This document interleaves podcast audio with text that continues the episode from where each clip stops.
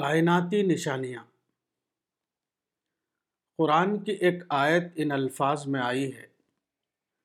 وَكَأَيِّم مِّنْ آيَةٍ فِي السَّمَاوَاتِ وَالْأَرْضِ يَمُرُّونَ عَلَيْهَا وَهُمْ عَنْهَا مُعْرِضُونَ۔ سورہ نمبر بارہ، آیت ایک سو پانچ۔ یعنی آسمانوں اور زمین میں کتنی ہی نشانیاں ہیں، جن پر ان کا گزر ہوتا رہتا ہے۔ اور وہ ان پر دھیان نہیں کرتے۔ اس آیت میں زمین و آسمان سے مراد وہ عالم ہے جس کو کائنات کہا جاتا ہے۔ آیات سے مراد نشانیاں یعنی سائنس ہیں۔ اصل یہ ہے کہ کائنات میں جو چیزیں ہیں، ان سب کی تخلیق اس طرح کی گئی ہے کہ ہر چیز انسان کے لیے عملاً ایک سبق بن گئی ہے۔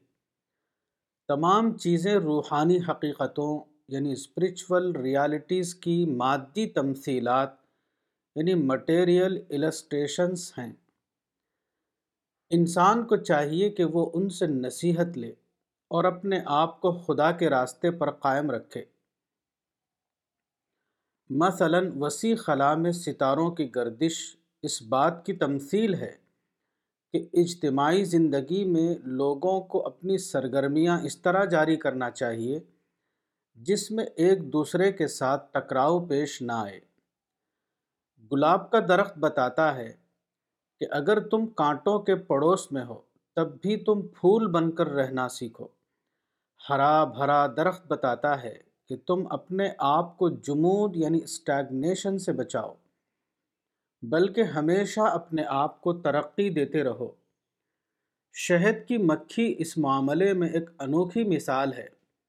شہد کی مکھی پہاڑوں اور جنگلوں میں اڑتی ہے۔ وہاں مختلف قسم کی چیزیں ہیں، لیکن شہد کی مکھی صرف پھول پر جا کر بیٹھ جاتی ہے اور پھر خاموشی کے ساتھ پھول سے اس کا نیکٹر نکالتی ہے اور اڑ جاتی ہے۔ اس طرح کی ایک مثال دودھ دینے والے جانور ہیں۔ دودھ دینے والے جانوروں کو انسان گھاس اور درخت کی پتیاں کھلاتا ہے، لیکن دودھ دینے والے جانور انسان کو اس کے بدلے میں جو چیز لوٹاتے ہیں وہ دودھ ہے۔ اس طرح دودھ دینے والے جانور یہ سبق دے رہے ہیں کہ دوسرا شخص تم کو گھاس دے، مگر تم اس کو اس کے جواب میں دودھ کا تحفہ لوٹاؤ۔ الرسالہ مئی دو ہزار سترہ، مولانا وحید الدین خان، صفحہ نمبر چار۔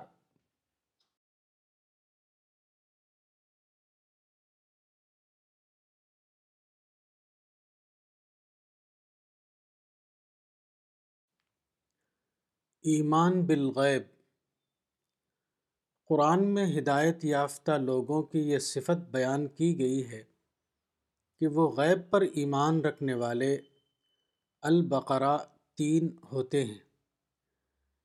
اس کے مطابق ہدایت یافتہ لوگوں کی پہچان یہ ہے کہ وہ غیب پر ایمان رکھنے والے بن جائیں۔ یہاں ایمان سے مراد لفظی اقرار نہیں ہے، بلکہ اس کا مطلب یہ ہے کہ آدمی کو غیب کے اوپر پورا یقین حاصل ہو جائے۔ یہ یقین کسی آدمی کو کس طرح حاصل ہوتا ہے۔ وہ اس وقت حاصل ہوتا ہے جبکہ آدمی اس معاملے میں مطالعہ اور تدبر کا طریقہ اختیار کرے۔ اس موضوع پر اس کا سنجیدہ غور و فکر اتنا بڑھا ہوا ہو کہ وہ اس کے نزدیک یقینی علم کا درجہ حاصل کر لے۔ گویا کہ ایمان بالغیب ایک عمل یعنی پروسیس کے نتیجے میں حاصل ہوتا ہے۔ آدمی پہلے غیبی حقیقت کو دریافت کرتا ہے، پھر یہ دریافت ترقی کر کے اس کے لیے یقین کا درجہ حاصل کر لیتی ہے۔ اس کے بعد آدمی کو وہ اعلیٰ معرفت حاصل ہوتی ہے، جس کو ایمان بالغیب کہا گیا ہے۔ ایمان کسی قسم کے تلفظ کلمے کا نام نہیں ہے، بلکہ وہ گہرے تدبر کے ذریعے حاصل ہونے والی معرفت کا نام ہے۔ جب کوئی آدمی اس معرفت کے درجے تک پہنچتا ہے، تو غیب اس کے لیے شہود بن جاتا ہے۔ وہ تخلیق میں خالق کو دریافت کر لیتا ہے۔ جب کسی آدمی کو یہ معرفت حاصل ہوتی ہے تو اس کے ساتھ ہی وہ جان لیتا ہے کہ تخلیق کا مقصد کیا ہے۔ اور اس مقصد تخلیق کے مطابق اس کو دنیا میں کس طرح کی زندگی گزارنا ہے، اس کی ذمہ داریاں کیا ہیں اور اس کے حقوق کیا، وہ زندگی کی معنویت کو بھی جان لیتا ہے اور موت کی معنویت کو بھی۔ اس کو دنیا اور آخرت دونوں کی حقیقت کا گہرا علم حاصل ہو جاتا ہے۔ اس معرفت یعنی ریئلائزیشن کے نتیجے میں جو انسان بنتا ہے، اسی انسان کا نام مومن ہے۔ مومن ایک تخلیقی انسان یعنی کریٹو پرسن ہوتا ہے۔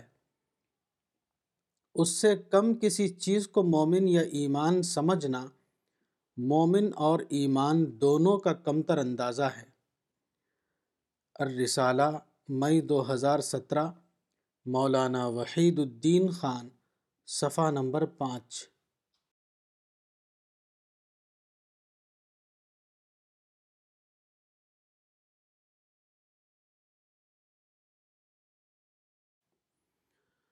انسان کا المیہ۔ انسان سے یہ مطلوب ہے کہ وہ جنت کا طالب بنے، وہ آخری حد تک جنت کا خواہش مند بن جائے۔ لیکن عملاً ایسا نہیں ہوتا۔ چنانچہ حدیث میں آیا ہے کہ رسول اللہ صلی اللہ علیہ وسلم نے فرمایا، ما رأيت مثل الجنت نام طالبها المعجم الاوسط للطبرانی، حدیث نمبر ایک ہزار چھ سو اڑتیس۔ یعنی میں نے جنت کی مانند ایسی کوئی چیز نہیں دیکھی کہ اس کا طلبگار سوتا رہے۔ انسان کا ہیبیٹاٹ جنت ہے۔ انسان کو حقیقی خوشی صرف جنت میں مل سکتی ہے، مگر جنت موجودہ آنکھوں سے انسان کو دکھائی نہیں دیتی۔ اس لیے انسان جنت کا طالب بننے کے بجائے دنیا کا طالب بن جاتا ہے۔ بچپن کا دور انسان کے لیے بے خبری کا دور ہے۔ جوانی کی عمر میں وہ غیب کی جنت کے بجائے شہود کی جنت کو اپنا مقصود بنا لیتا ہے۔ بڑھاپے کی عمر میں یہ ہونا چاہیے کہ انسان اپنی عمر بھر کی غلطیوں کی تلافی کرے اور حقیقی معنوں میں جنت کا طالب بن جائے، مگر یہاں بھی وہ اس سے محروم رہتا ہے۔ بڑھاپے کی عمر ایک ایسی عمر ہے جبکہ انسان کے اندر سے امنگ کا خاتمہ ہو جاتا ہے۔ اس کے اندر پہلے کی طرح جوش و جذبہ باقی نہیں رہتا۔ وہ ایک ایسا انسان بن جاتا ہے جو انسان ہو لیکن وہ جوش و خروش کی صفت سے خالی ہو۔ انسان کی یہ حالت دوبارہ بڑھاپے کی عمر میں بھی اس کو جنت کا طالب بننے سے محروم کر دیتی ہے۔ اس کی ساری توجہ اس میں لگ جاتی ہے کہ وہ اپنے آپ کو سنبھالے۔ اپنی بقیہ عمر کو کسی نہ کسی طرح گزار دے۔ یہی تقریباً ہر انسان کی کہانی ہے۔ ہر انسان اپنی فطرت کے اعتبار سے اس طرح پیدا کیا گیا ہے کہ وہ جنت کا طالب بنے۔ وہ جنت کو اپنا منزل مقصود بنائے۔ لیکن مختلف اسباب سے وہ اپنی پوری عمر غفلت میں گزار دیتا ہے۔ وہ اپنی عمر کے پہلے حصے میں بھی جنت سے غافل رہتا ہے اور اپنی عمر کے آخری حصے میں بھی۔ الرسالہ مئی دو ہزار سترہ، مولانا وحید الدین خان، صفحہ نمبر چھ۔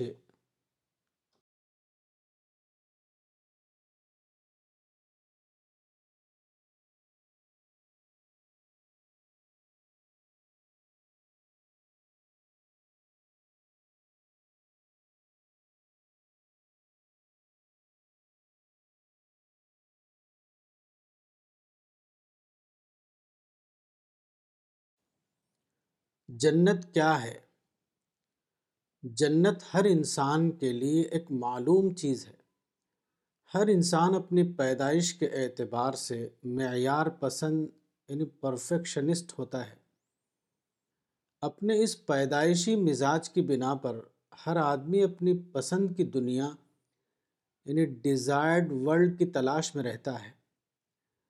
لیکن ہر انسان آخر کار اس دریافت تک پہنچتا ہے کہ اس کی پسند کی دنیا یہاں موجود نہیں۔ انسان کی فطرت اور خارجی دنیا کے درمیان یہ عدم مطابقت یعنی ڈسپیرٹی ایک سراغ یعنی کلو ہے۔ آدمی اگر اس سوراخ پر غور کرے تو وہ یقیناً اس دنیا میں ایک دریافت تک پہنچے گا۔ وہ یہ ہے کہ خالق کی تخلیق جب پوری کائنات میں مکمل ہے، تو انسان کی زندگی میں یہ خلل یعنی فلا کیوں؟ یہی دریافت جنت میں داخلے کا آغاز ہے۔ موجودہ دنیا میں انسان دریافت کے درجے میں جنت میں داخل ہوتا ہے، اور آخرت میں وہ واقع کے درجے میں جنت میں داخل کیا جائے گا۔ جنت اس انسان کے لیے ہے جو شعور کے اعتبار سے اتنا زیادہ ترقی یافتہ ہو کہ وہ اسی دنیا میں جنت کی معرفت حاصل کر لے۔ اس حقیقت کو قرآن میں ان الفاظ میں بیان کیا گیا ہے۔ وہ يُدْخِلُهُمُ الْجَنَّةَ عَرَّفَهَا لَهُمْ۔ سورہ نمبر سینتالیس، آیت چھ۔ جنت معرفت کی قیمت ہے اور معرفت صرف اس انسان کو حاصل ہوتی ہے جو جنت کا اتنا زیادہ حریص ہو کہ وہ اس کا متلاشی یعنی سیکر بن جائے۔ یہاں تک کہ وہ اسی دنیا میں معرفت کے درجے میں جنت کو پالے۔ جنت کامل معنوں میں ایک مثبت دنیا یعنی پازیٹو ورلڈ ہے۔ جنت کی معرفت کی پہچان یہ ہے کہ آدمی مکمل معنوں میں مثبت سوچ پازیٹو تھنکنگ کا حامل بن جائے۔ دوسرے انسانوں کے لیے کسی بھی درجے میں اس کے اندر نفرت کا جذبہ باقی نہ رہے۔ وہ جتنا زیادہ حریص اپنے خیر کے لیے ہے، اتنا ہی زیادہ حریص وہ دوسروں کے خیر کے لیے بن جائے۔ منفی سوچ یعنی نگیٹو تھنکنگ جہنمی کلچر کی پہچان ہے، اور مثبت سوچ جنتی کلچر کی پہچان۔ الرسالہ مئی دو ہزار سترہ، مولانا وحید الدین خان، صفحہ نمبر سات۔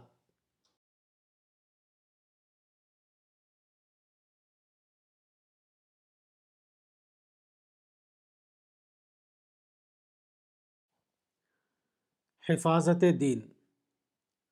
قرآن کی ایک آیت کے الفاظ یہ ہیں۔ انا نحن نزلنا الذکر و انا له لحافظون۔ سورہ نمبر پندرہ، آیت نو۔ یعنی ہم نے اس یاد دہانی کو اتارا ہے اور ہم ہی اس کی حفاظت کرنے والے ہیں۔ اس آیت میں عام طور پر مفسرین نے ذکر سے قرآن کو مراد لیا ہے، لیکن توسیعی معنی میں اس سے مراد پورا دین ہے۔ یہ ایک حقیقت ہے کہ اللہ نے دین اسلام کو نہ صرف نازل کیا، بلکہ اس کی حفاظت کی ذمہ داری بھی خود اپنے اوپر لے لی۔ تاریخ بتاتی ہے کہ اللہ کا یہ وعدہ کامل معنوں میں پورا ہوا۔ دین اسلام پوری طرح ایک محفوظ دین ہے۔ انسان کے لیے بھٹکنے کا دروازہ ہمیشہ کھلا رہتا ہے۔ لیکن جو شخص سنجیدگی کے ساتھ دین حق کو جاننا چاہے، اس کے لیے کوئی رکاوٹ نہیں۔ دین اسلام کی حفاظت کوئی فضیلت کی بات نہیں ہے، بلکہ اس کی حفاظت ضرورت کی بات ہے۔ محمد صلی اللہ علیہ وسلم اللہ کے آخری نبی تھے۔ آپ کے بعد اللہ کوئی نبی بھیجنے والا نہیں۔ اس واقعے کا تقاضا تھا کہ دین اسلام کو ایک محفوظ دین بنا دیا جائے۔ کیونکہ اللہ کا دین اللہ کے نبی کے ذریعے آنے والی ہدایت کو جاننے کا واحد ذریعہ ہوتا ہے۔ پیغمبر کی غیر موجودگی میں اللہ کا دین پیغمبر کا بدل ہوتا ہے۔ اس لیے اللہ نے جب ختم نبوت کا فیصلہ فرمایا تو اسی وقت یہ بھی فیصلہ فرما دیا کہ آخری نبی کے ذریعے بھیجا جانے والا دین ہمیشہ اپنی اصل حالت میں محفوظ رہے گا۔ اگر ایسا نہ ہوتا تو بات کے انسانوں کے لیے سرات مستقیم کو جاننے کا کوئی مستند ذریعہ موجود نہ ہوتا۔ اس صورت حال کا دوسرا پہلو وہ ہے جس کا تعلق دین کی حامل امت سے ہے۔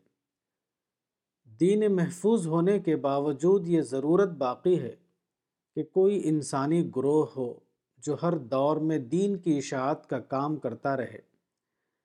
یہ گروہ امت مسلمہ ہے، جس کو پرام دعوت اللہ کا یہ کام بلا توقف قیامت تک انجام دینا ہے۔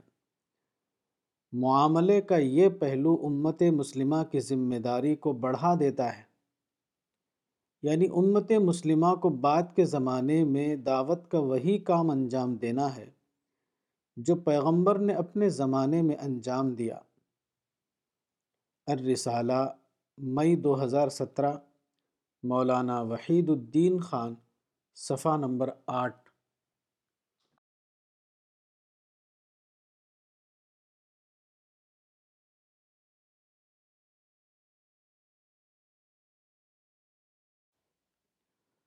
خدائی منصوبہ۔ قرآن میں بتایا گیا ہے کہ اللہ نے فرقان یعنی قرآن کو اپنے بندے پر اتارا تاکہ وہ سارے عالم کے لیے آگاہ کرنے والا بنے۔ سور نمبر پچیس، آیت ایک۔ اس آیت کے مطابق اول دن سے یہ مطلوب تھا کہ قرآن تمام دنیا کے انسانوں تک پہنچے۔ اس کی جو صورت مقرر کی گئی وہ قرآن میں رسول کی زبان سے اس طرح بیان کی گئی ہے۔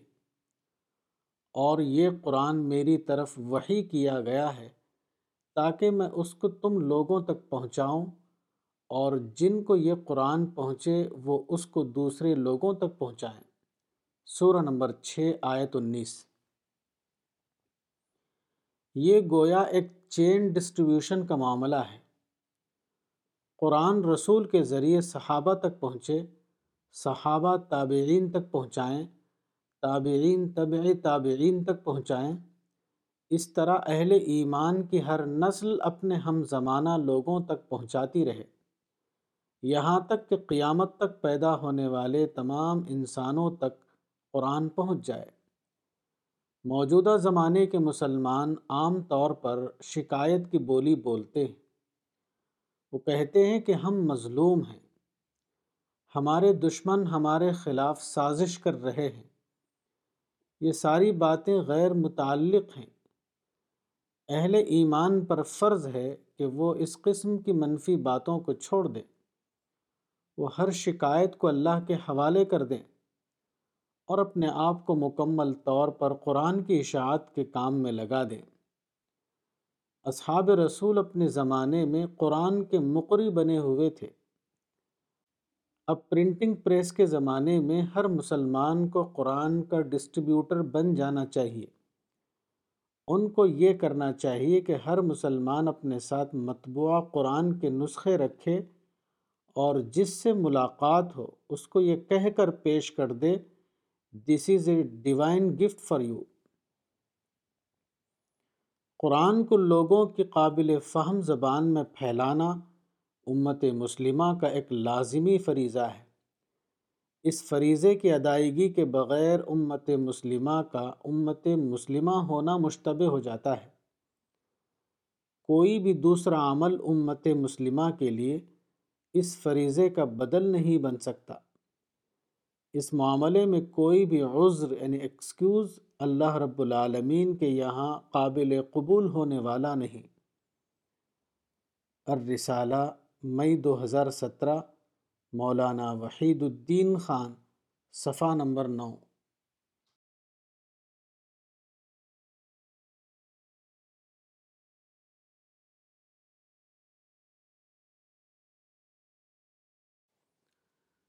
ہدایت ربانی۔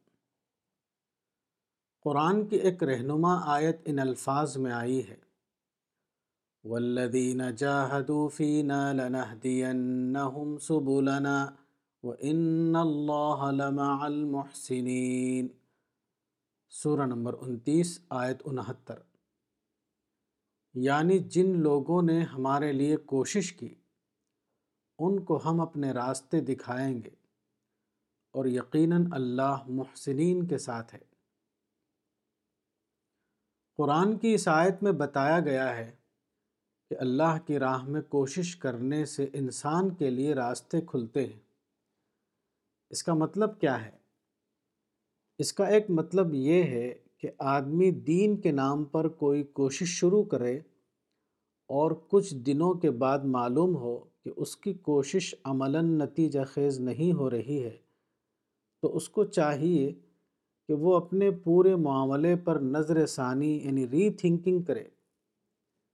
اگر وہ کھلے ذہن کے ساتھ ایسا کرے، تو یقیناً اس کو یہ رہنمائی ملے گی کہ وہ کون سا زیادہ مؤثر طریقہ ہے جو زیادہ نتیجہ خیز بن سکتا ہے۔ جو ایسا نہ کرے، اس کا انجام یہ ہوگا کہ وہ آخر کار ایک بند گلی یعنی بلینڈ آلی میں پھنس کر رہ جائے۔ ایسے لوگوں کا ماضی بھی برباد اور مستقبل بھی برباد۔ موجودہ زمانے میں تمام مسلمانوں کا حال یہی ہوا ہے۔ موجودہ زمانے میں مسلمانوں نے نو آبادیاتی نظام یعنی کلونیلزم کے خلاف مسلح جد و جہد کی۔ لیکن یہ جد و جہد نتیجے کے اعتبار سے مکمل طور پر ناکام ثابت ہوئی۔ اسی طرح انہوں نے فلسطین میں اسرائیل کے خلاف زبردست تحریک چلائی۔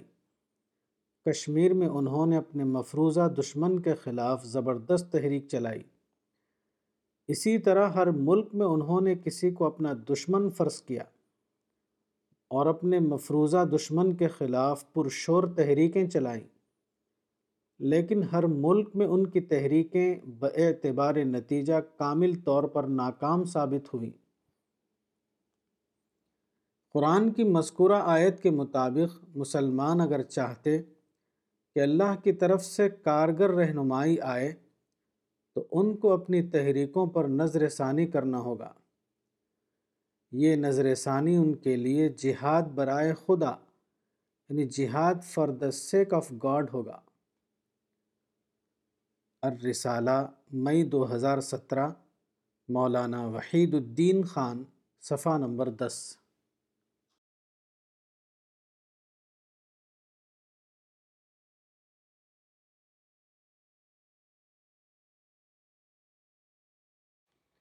لمبی عمر۔ انسان ہمیشہ سے اس کا طالب رہا ہے کہ اس کو لمبی عمر حاصل ہو۔ اسی لیے اس موضوع پر ہمیشہ سب سے زیادہ ریسرچ کی گئی ہے۔ بادشاہ لوگ قدیم زمانے میں علم طب کی بہت زیادہ سرپرستی کرتے تھے۔ وہ سمجھتے تھے کہ علم طب ان کو لمبی عمر دے سکتا ہے۔ موجودہ زمانے میں میڈیکل سائنس کے شعبے میں سب سے زیادہ ریسرچ اسی موضوع پر ہو رہی ہے۔ انسان چاہتا ہے کہ اس کو لمبی عمر یعنی لانگجیوٹی حاصل ہو۔ مگر اس شعبے میں انسان کو اب تک کوئی کامیابی حاصل نہیں ہوئی۔ حقیقت یہ ہے کہ اصل مسئلہ لمبی زندگی کا نہیں ہے، بلکہ زندگی کی کوالٹی کا ہے۔ بالفرض انسان کو لمبی عمر مل جائے اور زندگی کی کوالٹی میں بہتری نہ ہو، تو لمبی عمر کا کوئی فائدہ نہیں۔ موجودہ حالت میں لمبی عمر انسان کے لیے صرف اس کے مسائل میں اضافہ کرے گی۔ وہ اس کے مسائل کو حل کرنے والی نہیں۔ اصل یہ ہے کہ انسان پیدا ہوتا ہے تو وہ بچہ ہوتا ہے، پھر وہ نوجوانی کی عمر میں پہنچتا ہے۔ پھر وہ جوان ہوتا ہے، پھر وہ ادھیڑ عمر میں پہنچتا ہے، اس کے بعد وہ بوڑھا ہو جاتا ہے اور اس کے بعد وہ بستر پر پڑ جاتا ہے۔ اس مدت میں انسان مسلسل طور پر مختلف مسائل کی زد میں رہتا ہے، بیماری، حادثہ، بڑھاپا وغیرہ۔ ایسی حالت میں اصل مسئلہ زندگی کی کوالٹی بڑھانے کا ہے، نہ کہ عمر کو لمبا کرنے کا۔ انسان اپنی زندگی میں جن مسائل سے دوچار ہوتا ہے، ان کا تعلق جسمانی زوال یعنی ڈی جنریشن اور ڈی این اے سے ہے۔ سائنٹیفک ریسرچ کے مطابق، انسان کی پوری زندگی ڈی این اے سے کنٹرول ہوتی ہے۔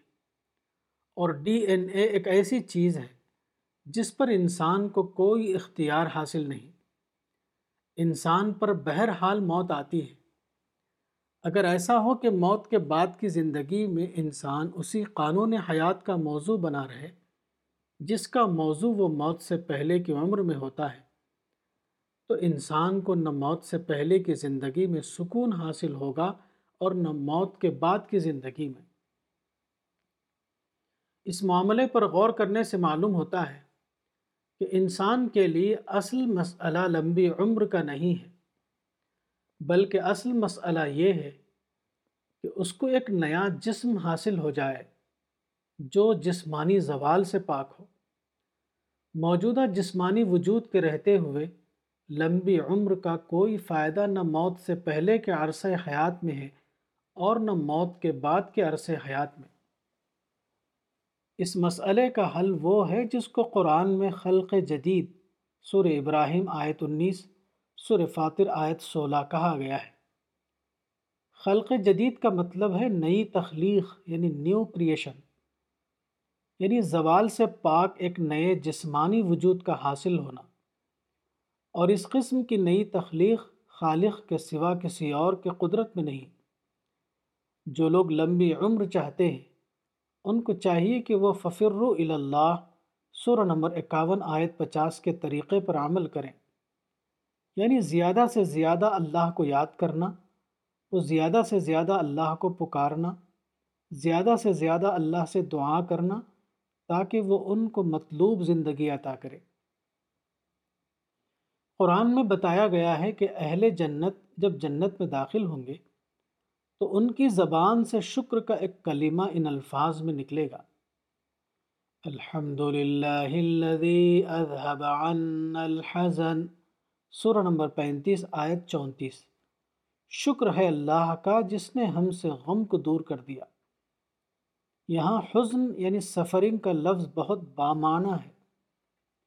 اس میں وہ تمام چیزیں شامل ہیں جو دنیا کی زندگی کو انسان کے لیے بے لذت بنا دیتی ہیں۔ اس میں ہر وہ چیز شامل ہے جو جسمانی اعتبار سے یا خارجی اعتبار سے موجودہ دنیا میں انسان کے لیے پریشانی کا سبب بنتی ہے۔ انسان کی طلب کے اعتبار سے اصل مسئلہ یہ ہے کہ اس کو حزن سے خالی زندگی حاصل ہو جائے۔ حزن کے ساتھ کوئی بھی چیز انسان کو خوشی دینے والی نہیں۔ جنت کے بارے میں ایک حدیث رسول ان الفاظ میں آئی ہے۔ ممات من اہل الجنت من صغیر او کبیر یردون بنی ثلاثین فی الجنت لا یزیدون علیہا ابدا سنن الترمذی حدیث نمبر دو ہزار پانچ سو باسٹھ۔ یعنی اہل جنت میں سے ہر شخص کی عمر تیس سال کر دی جائے گی۔ خواہ موت کے وقت وہ اس سے زیادہ کا ہو یا کم کا۔ ان کی عمر اس سے زیادہ کبھی نہیں ہوگی۔ اس حدیث سے معلوم ہوتا ہے کہ جنت میں انسان کو اس کا وہ مطلوب مل جائے گا جو وہ چاہتا تھا، لیکن وہ اس کو اس دنیا میں نہیں ملا یعنی ہمیشہ کے لیے جوانی کی عمر۔ انسان صرف جوانی کی عمر میں اس قابل ہوتا ہے کہ وہ بھرپور زندگی گزار سکے۔ جوانی کی عمر ہر انسان کی سب سے زیادہ مطلوب عمر ہے۔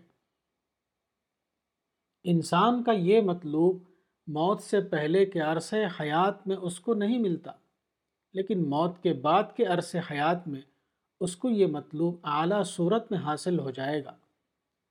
جنت کے بارے میں ایک لمبی حدیث آئی ہے، اس کا ایک حصہ یہ ہے، اذا صار اہل الجنت الى الجنہ اتی بالموت حتى يجعل بين الجنة والنار، ثم يذبح ثم ينادي مناد يا أهل الجنة لا موت.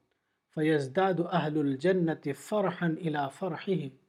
صحیح مسلم، حدیث نمبر دو ہزار آٹھ سو پچاس۔ یعنی جب جنت والے جنت کی طرف چلے جائیں گے، تو موت کو جنت اور دوزخ کے درمیان لایا جائے گا، پھر اسے ذبح کیا جائے گا۔ پھر ایک پکارنے والا پکارے گا، اے جنت والو، اب موت نہیں ہے۔ اس سے اہل جنت کی خوشی میں مزید اضافہ ہو جائے گا۔ انسان پیدائشی طور پر ایک مطلوب دنیا کا تصور لے کر پیدا ہوتا ہے۔ اس کی ساری امنگیں اور اس کی ساری دوڑ دھوپ موجودہ دنیا میں اس مطلوب کو حاصل کرنے میں لگی رہتی ہے۔ وہ مختلف چیزوں کے بارے میں یہ رائے بناتا ہے کہ وہ مل جائے تو اس کی مطلوب دنیا اس کو حاصل ہو جائے گی۔ مگر تجربہ بتاتا ہے کہ انسان نے پوری کوشش کی اور اس کے بعد اس چیز کو پا لیا جس کو وہ پانا چاہتا تھا، تاہم آخر میں اس نے دیکھا کہ بظاہر مطلوب کو پانے کے باوجود اس کو خوشی حاصل نہ ہو سکی۔ مثلا اس نے مال حاصل کرنا چاہا اور لمبی کوشش کے بعد اس نے مال حاصل کر لیا، لیکن مال اس کو اس کی مطلوب خوشی نہ دے سکا۔ اسی طرح کچھ لوگوں نے سیاسی اقتدار کو اپنا نشانہ بنایا اور آخر کار سیاسی اقتدار حاصل کر لیا لیکن اب اس کو معلوم ہوا کہ سیاسی اقتدار اس کو وہ چیز نہیں دے رہا ہے جو اس کا اصل مطلوب تھا۔ حقیقت یہ ہے کہ انسان کی کامیابی صرف یہ ہے کہ وہ اپنے رب کو اور پھر جنت کو پالے۔ اس کے سوا کوئی اور چیز اس کو حقیقی خوشی دینے والی نہیں۔ الرسالہ، مئی دو ہزار سترہ، مولانا وحید الدین خان، صفحہ نمبر گیارہ۔ ہار جیت کا دن۔ قرآن کی سورہ نمبر چونسٹھ میں بتایا گیا ہے کہ قیامت کا دن یوم التغابن ہوگا۔ یعنی ہار جیت یعنی لاس اینڈ گین کا دن۔ ہار اور جیت ہمیشہ دو فریقوں یعنی پارٹیز کے درمیان ہوتی ہے۔ پھر قیامت کی یہ ہار جیت کن دو فریقوں کے درمیان ہوگی؟ اس سوال کا جواب ایک اور آیت بعضکم لبعض عدوف سورہ نمبر دو، آیت چھتیس میں ملتا ہے۔ اس کے مطابق یہ ہار جیت انسان اور ابلیس کے درمیان ہوگی۔ زرتشت یعنی زورواسٹر نے کہا تھا کہ دنیا خیر و شر کی طاقتوں کے درمیان مسلسل جنگ کا میدان ہے۔ The world is a perpetual battle ground between good and evil forces لیکن تخلیقی منصوبے کے مطابق زیادہ صحیح بات یہ ہے، دنیا انسان اور ابلیس کے درمیان مسلسل مقابلہ آرائی کا میدان ہے۔ The world is a perpetual battle ground between man and Satan قرآن کے مطابق موجودہ دنیا امتحان گاہ یعنی ٹیسٹنگ گراؤنڈ ہے۔ اس امتحان میں ایک طرف ابلیس اور اس کا لشکر ہے، جو مسلسل طور پر یہ کوشش کر رہا ہے کہ انسان کو خدا کے راستے سے ہٹا کر نفس کے راستے پر ڈال دے۔ اب جو انسان خدا کے راستے کو چھوڑ کر اپنے نفس کے راستے پر چلنے لگے، وہ شیطان کے مقابلے میں ہار گیا۔ اس کے برعکس جو انسان ذہنی بیداری کا ثبوت دے، جو شیطان کے بہکاوے کے باوجود خدا کے راستے پر چلتا رہے، اس نے شیطان کے مقابلے میں جیت حاصل کی۔ ہار جیت کا یہ معاملہ اسی موجودہ دنیا میں پیش آتا ہے۔ قیامت کے دن صرف اس کا اظہار ہوگا۔ مثلا آپ کو کسی نے مشتعل کر دیا اب اگر آپ امن پر قائم رہے تو آپ جیت گئے۔ اور اگر آپ بھڑک کر تشدد پر اتر آئے تو آپ ہار گئے۔ اگر آپ کو کسی کی بات بری لگ گئی اور آپ نے اس کو نظر انداز کر دیا تو آپ جیت گئے۔ اور اگر آپ غصہ ہو کر اس سے نفرت کرنے لگے تو آپ ہار گئے۔ اگر مقابلے کی اس دنیا میں آپ پیچھے ہو گئے، آپ نے اپنے پچھڑے پن کا ذمہ دار خود کو بتایا تو آپ جیت گئے۔ اور اگر آپ نے پچھڑے پن کا سبب یہ قرار دیا کہ ایسا دوسروں کی سازش یعنی کانسپریسی کی بنا پر ہوا تو آپ ہار گئے۔ اگر کسی نے آپ کے اوپر حملہ کرنا چاہا اور آپ نے اس کو مینج کیا اور جنگ کی نوبت نہ آنے دی تو آپ جیت گئے۔ اور اگر آپ رد عمل یعنی ریاکشن کا شکار ہو کر اس سے لڑنے لگے تو آپ ہار گئے۔ انسان اور ابلیس کے درمیان یہ جنگ ساری عمر جاری رہتی ہے۔ یہی وہ معاملہ ہے جس کے بارے میں انسان کو سب سے زیادہ ہوشیار رہنا چاہیے۔ ان مواقع پر جو شخص جیت گیا، آخرت میں وہ فرشتوں کی صحبت میں جگہ پائے گا۔ اور جو شخص شیطان کے بہکاوے کا شکار ہو جائے، اس کا وہ انجام ہوگا جو قرآن میں ان الفاظ میں بتایا گیا ہے۔ اللہ نے ابلیس سے خطاب کرتے ہوئے کہا تھا، لمن طبع کا من ہوں لم لن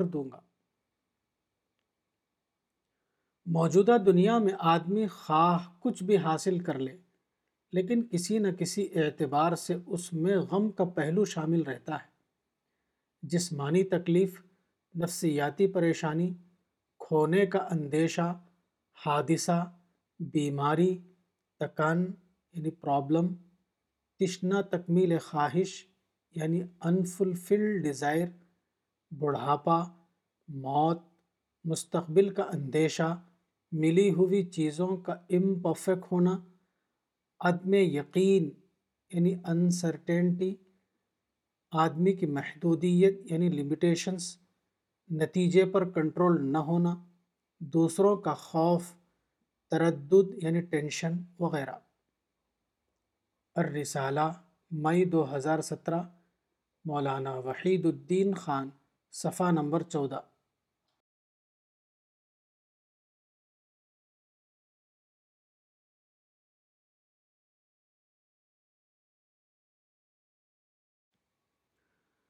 ہار جیت کا دن۔ قرآن کی سورہ نمبر چونسٹھ میں بتایا گیا ہے کہ قیامت کا دن یوم التغابن ہوگا یعنی ہار جیت یعنی لاس اینڈ گین کا دن۔ ہار اور جیت ہمیشہ دو فریقوں یعنی پارٹیز کے درمیان ہوتی ہے۔ پھر قیامت کی یہ ہار جیت کن دو فریقوں کے درمیان ہوگی؟ اس سوال کا جواب ایک اور آیت بعضکم لبعض عدوف سورہ نمبر دو، آیت چھتیس میں ملتا ہے۔ اس کے مطابق یہ ہار جیت انسان اور ابلیس کے درمیان ہوگی۔ زرتشت یعنی زورواسٹر نے کہا تھا کہ دنیا خیر و شر کی طاقتوں کے درمیان مسلسل جنگ کا میدان ہے۔ The world is a perpetual battle ground between good and evil forces لیکن تخلیقی منصوبے کے مطابق زیادہ صحیح بات یہ ہے، دنیا انسان اور ابلیس کے درمیان مسلسل مقابلہ آرائی کا میدان ہے۔ The world is a perpetual battle ground between man and Satan قرآن کے مطابق موجودہ دنیا امتحان گاہ یعنی ٹیسٹنگ گراؤنڈ ہے۔ اس امتحان میں ایک طرف ابلیس اور اس کا لشکر ہے، جو مسلسل طور پر یہ کوشش کر رہا ہے کہ انسان کو خدا کے راستے سے ہٹا کر نفس کے راستے پر ڈال دے۔ اب جو انسان خدا کے راستے کو چھوڑ کر اپنے نفس کے راستے پر چلنے لگے، وہ شیطان کے مقابلے میں ہار گیا۔ اس کے برعکس جو انسان ذہنی بیداری کا ثبوت دے، جو شیطان کے بہکاوے کے باوجود خدا کے راستے پر چلتا رہے، اس نے شیطان کے مقابلے میں جیت حاصل کی۔ ہار جیت کا یہ معاملہ اسی موجودہ دنیا میں پیش آتا ہے۔ قیامت کے دن صرف اس کا اظہار ہوگا۔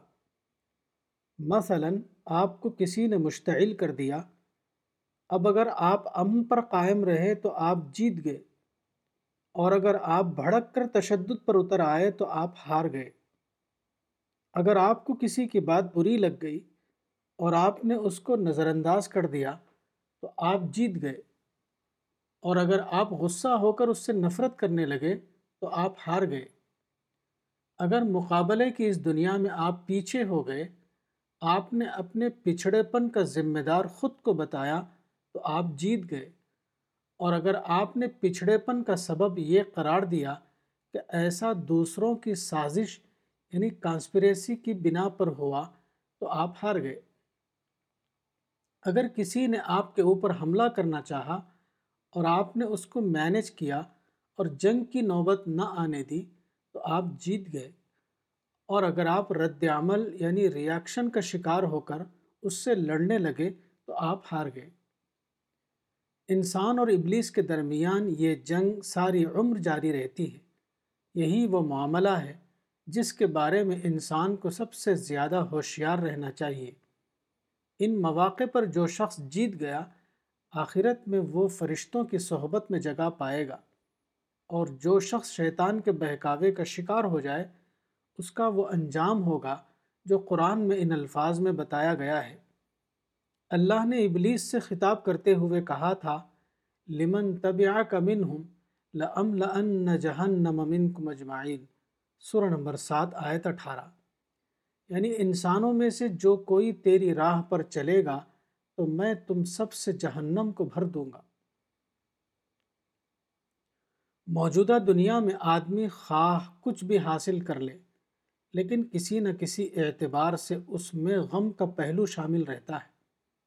جسمانی تکلیف، نفسیاتی پریشانی، کھونے کا اندیشہ، حادثہ، بیماری تکن یعنی پرابلم تشنا تکمیل خواہش یعنی انفلفل ڈیزائر بڑھاپا، موت، مستقبل کا اندیشہ، ملی ہوئی چیزوں کا امپرفیکٹ ہونا، عدم یقین یعنی انسرٹینٹی آدمی کی محدودیت یعنی لمیٹیشنس نتیجے پر کنٹرول نہ ہونا، دوسروں کا خوف، تردد یعنی ٹینشن وغیرہ۔ الرسالہ، مئی دو ہزار سترہ، مولانا وحید الدین خان، صفحہ نمبر چودہ۔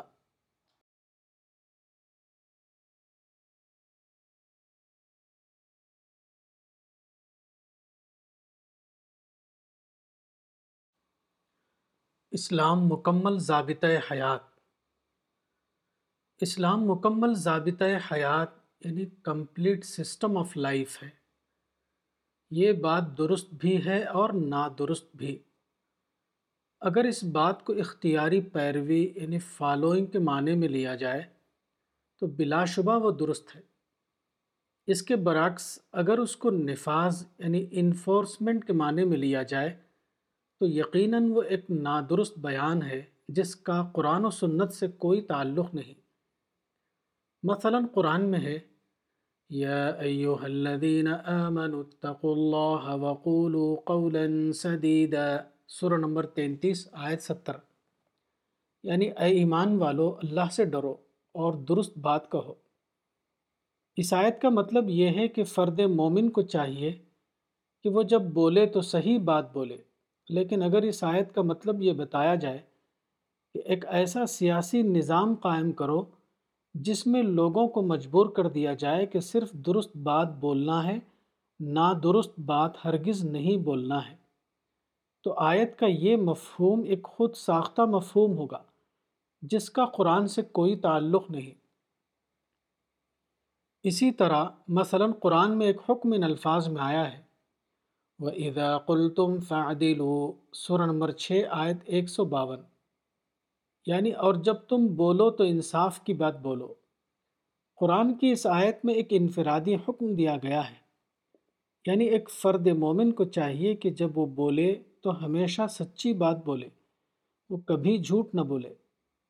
لیکن اگر قرآن کی اس آیت کا مطلب یہ بتایا جائے کہ اے مسلمانوں، تم ایک ایسا سیاسی نظام قائم کرو جس میں لوگوں کو بذریعہ طاقت اس بات کا پابند کیا جائے کہ وہ ہمیشہ سچ بولیں، وہ کبھی جھوٹ نہ بولیں۔ تو یہ اس آیت کا ایک خود ساختہ مفہوم ہوگا، جس کا قرآن کی اس آیت سے کوئی تعلق نہیں۔ اسی طرح قرآن کی ایک آیت ان الفاظ میں آئی ہے، ان عقیم الدین، سورہ نمبر بیالیس، آیت تیرہ۔ یعنی تم الدین کی پیروی کرو۔ یہ آیت ہر فرد مسلم کو یہ حکم دے رہی ہے کہ وہ اپنی زندگی میں خدا کے بتائے ہوئے دین پر چلے۔ اس کے برعکس، اگر اس آیت کا مطلب یہ بتایا جائے کہ دین کا مطلب اسٹیٹ ہے اور اہل اسلام کا یہ فرض ہے کہ وہ اس دینی اسٹیٹ کو بزور زمین پر قائم یعنی اسٹیبلش کرے اور لوگوں کو مجبور کرے کہ وہ اس سے انحراف نہ کرنے پائیں۔ اگر کچھ لوگ اس آیت کا یہ مطلب بتائیں تو یہ بلا شبہ آیت کا ایک خود ساختہ مفہوم ہوگا۔ اس قسم کے مفہوم کا قرآن کی اس آیت سے کوئی تعلق نہیں۔ اسلام یقیناً مکمل ضابط حیات ہے، مگر وہ مکمل ضابطہ انفرادی زندگی میں اختیاری پیروی کے معنی میں ہے۔ نہ کہ حکومت کی طاقت سے سسٹم یعنی سوشیو پولیٹیکل سسٹم کے نفاذ کے معنی میں۔ اسلام کا نشانہ یہ نہیں ہے کہ حاکمانہ طاقت سے کوئی سیاسی اور سماجی نظام قائم کیا جائے جس میں لوگوں کو مجبور کیا جا سکے کہ وہ اپنی زندگیوں میں صرف دین خداوندی کی اطاعت کریں ان کو اس سے انحراف کی اجازت نہ ہو۔ اس کے برعکس، اسلام کا نشانہ یہ ہے کہ ہر فرد کے اندر یہ شعور پیدا کیا جائے کہ وہ اللہ سے محبت کریں اور اللہ کا تقوی اختیار کریں اس اسپرٹ کو قرآن میں اور ربانیہ سر عال عمران آیت اناسی کہا گیا ہے۔ قرآن کا نشانہ یہ ہے کہ ہر فرد کے اندر یہ ربانی اسپرٹ پیدا کی جائے تاکہ وہ اپنی زندگی کے ہر معاملے میں اس ربانی اسپرٹ کی تعمیل کرے۔ وہ جہاں بھی ہو، جس حال میں بھی ہو، اس ربانی اسپرٹ پر اپنے کو قائم رکھے۔ اسلام کی تعلیم کے مطابق موجودہ دنیا دار الامتحان سورہ الملک آیت دو ہے۔ وہ دار النفاذ یعنی پلیس آف انفورسمنٹ نہیں۔ موجودہ دنیا میں ہر عورت اور ہر مرد کا امتحان یعنی ٹیسٹ لیا جا رہا ہے کہ وہ اپنے اختیار کو اللہ کے مقرر کردہ سرات مستقیم پر چلنے میں استعمال کرتا ہے یا اس سے انحراف کرنے میں۔ امتحان کی اسی مصلحت کی بنا پر موجودہ دنیا میں انسان کو کامل آزادی دی گئی ہے، تاکہ جو چاہے مانے اور جو چاہے انکار کرے۔ اس حقیقت کو قرآن میں ان الفاظ میں بیان کیا گیا ہے۔ وَقُلِ الْحَقُّ مِن رَبِّكُمْ فَمَن شَاءَ فَلْيُؤْمِن وَمَن شَاءَ فَلْيَكْفُرْ۔ سورہ نمبر سترہ، آیت انتیس۔ یعنی اور کہو کہ یہ حق ہے تمہارے رب کی طرف سے۔ بس جو شخص چاہے اسے مانے اور جو شخص چاہے نہ مانے۔ دوسری جگہ فرمایا لست علیہم بمسیطر۔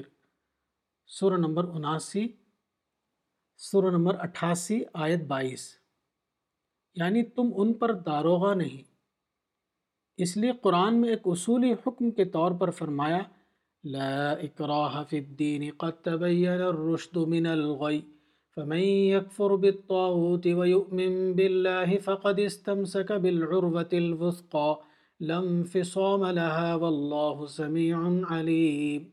سورہ نمبر دو، آیت دو سو چھپن۔ یعنی دین کے معاملے میں کوئی زبردستی نہیں۔ ہدایت گمراہی سے الگ ہو چکی ہے۔ بس جو شخص تاغوت یعنی شیطان کا انکار کرے اور اللہ پر ایمان لائے، اس نے مضبوط حلقہ پکڑ لیا جو ٹوٹنے والا نہیں اور اللہ سننے والا، جاننے والا ہے۔ قرآن میں انسان کے بارے میں خالق کا تخلیقی نقشہ ان الفاظ میں بتایا گیا ہے۔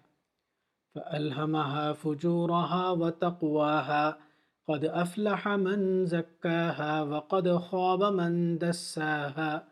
سورہ نمبر اکانوے، آیات آٹھ تا دس۔ یعنی پھر اس کو سمجھ دی۔ اس کی بدی کی اور اس کی نیکی کی۔ کامیاب ہوا جس نے اس کو پاک کیا اور نامراد ہوا جس نے اس کو آلودہ کیا۔ خالق کے اس تخلیقی نقشے کے مطابق ہر عورت اور مرد کو اس کے خالق نے مکمل آزادی دی ہے۔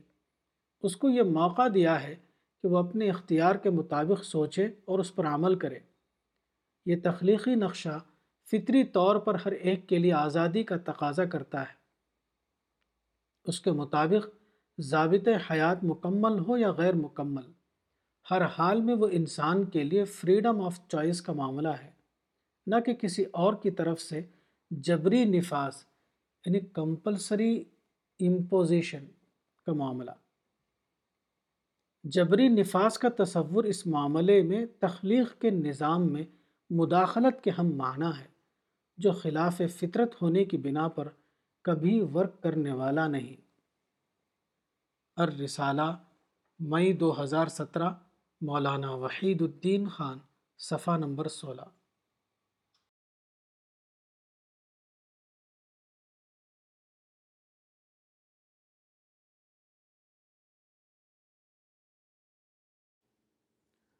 حکم اللہ کا۔ قرآن میں بتایا گیا ہے ان الحکم اللہ للہ سورہ نمبر بارہ آیت چالیس یعنی حکم صرف اللہ کے لیے ہے حکم کے لفظی معنی اقتدار کے ہیں اس آیت میں حکم کا مطلب کائناتی اقتدار ہے یعنی اللہ نے اس عالم کو پیدا کیا ہے اور وہی پورے عالم کو کنٹرول کر رہا ہے۔ اس آیت میں ایک ایسے واقعے کا ذکر ہے جو بالفعل مکمل طور پر موجود ہے۔ یعنی کائنات ہر اعتبار سے اللہ رب العالمین کے زیر حکم ہے۔ اس عقیدے سے انسان کے اندر اللہ کے لیے کامل سرنڈر یعنی ٹوٹل سرنڈر کا مزاج بنتا ہے۔ مگر موجودہ زمانے میں کچھ مسلم رہنماؤں نے حکم کا مطلب سیاسی حکم یا سیاسی اقتدار لے لیا۔ اس طرح مسلمانوں کا مشن یہ قرار پایا کہ وہ تمام انسانوں کے اوپر خدا کی سیاسی حکومت قائم کریں۔ چونکہ عملاً سارے انسانوں کے درمیان خدا کی یا اسلام کی سیاسی حکومت قائم نہ تھی، اس لیے اہل اسلام کا پہلا نشانہ یہ قرار پایا کہ وہ موجود ارباب حکومت سے ٹکراؤ کر کے ان کو سیاسی اقتدار سے بے دخل کریں۔ تاکہ تمام قوموں کے اوپر خدا کی سیاسی حکومت قائم کی جا سکے۔ حکم اللہ کا کہ عقیدے کا تقاضا یہ تھا کہ اہل ایمان ہر لمحہ توازو کی نفسیات میں جئیں وہ ہر وقت اپنے آپ کو اللہ کا بندہ سمجھ کر زندگی گزاریں وہ اپنے ہر قول اور فعل میں اللہ کو یاد رکھیں ان کا ہر رویہ عہد و انصاف کا رویہ ہو۔ وہ ہمیشہ اپنے آپ کو اللہ کے آگے جواب دہ یعنی اکاؤنٹیبل سمجھے۔ ان کی زندگی پوری کی پوری اللہ کے رنگ میں رنگ جائے۔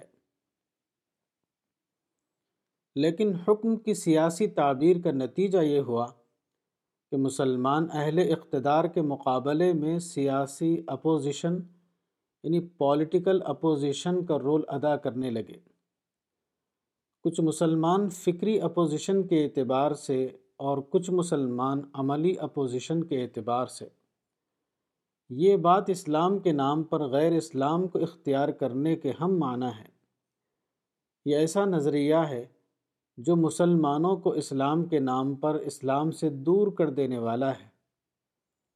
اس کا نتیجہ یہ ہوگا کہ مسلمانوں کے پاس دوسروں کو دینے کے لیے نفرت اور تشدد کے سوا کچھ اور چیز نہ ہوگی۔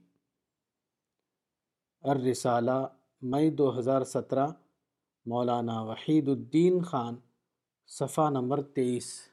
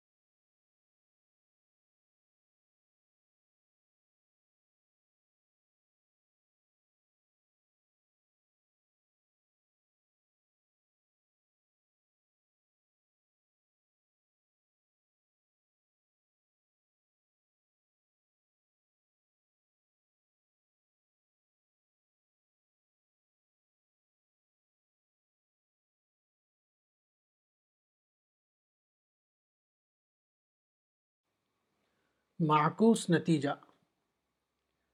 مکمل ضابط حیات کے نظریے کا نتیجہ ہمیشہ معکوس صورت میں نکلے گا۔ مکمل ضابطہ عملاً نامکمل ضابطہ بن کر رہ جائے گا۔ اسلام جو اپنی حقیقت کے اعتبار سے خیر خواہی کا مذہب ہے، وہ عملاً نفرت اور دشمنی کا مذہب بن کر رہ جائے گا۔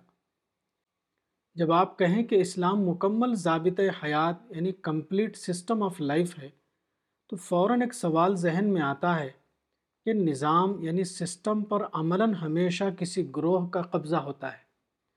وہ اپنی مرضی کے مطابق جو قانون یا جو طریقے حیات پسند کرتا ہے، اس کو وہ رائج کیے ہوئے ہوتا ہے۔ ایسی حالت میں اس قسم کا ذہن فوراً یہ سوچتا ہے کہ مکمل ضابط حیات کو عملاً رائج کرنے کے لیے ضروری ہے کہ زندگی کے نظام پر اس کا مکمل کنٹرول ہو۔ یہی کام اس کو پہلا کام نظر آتا ہے۔ پھر اس کو دکھائی دیتا ہے کہ اس مکمل کنٹرول کے لیے ضروری ہے کہ حکومت کی باغیں کسی اور کے قبضے میں نہ ہوں، بلکہ خود اس کے قبضے میں ہوں۔ یہاں سے یہ ذہن بنتا ہے کہ اگر اسلام کو مکمل ضابطۂ حیات کے طور پر رائج کرنا ہے، تو ہم کو زندگی کے نظام پر مکمل غلبہ حاصل کرنا ہوگا۔ اس طرح ذہن کی توجہ تمام تر اس طرف چلی جاتی ہے کہ اقتدار کی باغیں کسی اور کے ہاتھ میں نہ ہوں، بلکہ آپ کے ہاتھ میں ہوں۔ پھر فطری طور پر یہ ہوتا ہے کہ یہی تصور آدمی کے دماغ پر پوری طرح چھا جاتا ہے۔ پھر فطری طور پر یہ ہوتا ہے کہ اصلاح ذات کا تصور پہلے ثانوی درجہ یعنی سیکنڈری پوزیشن میں چلا جاتا ہے۔ اور پھر بلاخر رفتہ رفتہ یہ ہوتا ہے کہ اصلاح ذات کا معاملہ ایک رسمی معاملہ بن کر رہ جاتا ہے۔ ذہن پر جو چیز چھا جاتی ہے، وہ نظام یعنی سسٹم کو بدلنا ہے، نہ کہ اپنی ذات کو بدلنا۔ اس اعتبار سے اگر دیکھیے، تو معلوم ہوگا کہ مکمل ضابط حیات کا نظریہ عملاً معکوس نتیجے کا سبب بن جاتا ہے۔ یعنی اس اس نظریے کے نتیجے میں جو چیز ملتی ہے وہ نفرت اور تشدد کا ماحول ہے۔ جہاں تک نظام زندگی کا تعلق ہے، وہ نہ مکمل معنوں میں حاصل ہوتا اور نہ نامکمل معنوں میں۔ حقیقت یہ ہے کہ مکمل ضابط حیات کا تصور کہنے کے اعتبار سے بظاہر جتنا خوبصورت معلوم ہوتا ہے، عملی نتیجے کے اعتبار سے وہ اتنا ہی زیادہ غلط ہے۔ الرسالہ، مئی دو ہزار سترہ، مولانا وحید الدین خان۔ صفحہ نمبر اٹھارہ۔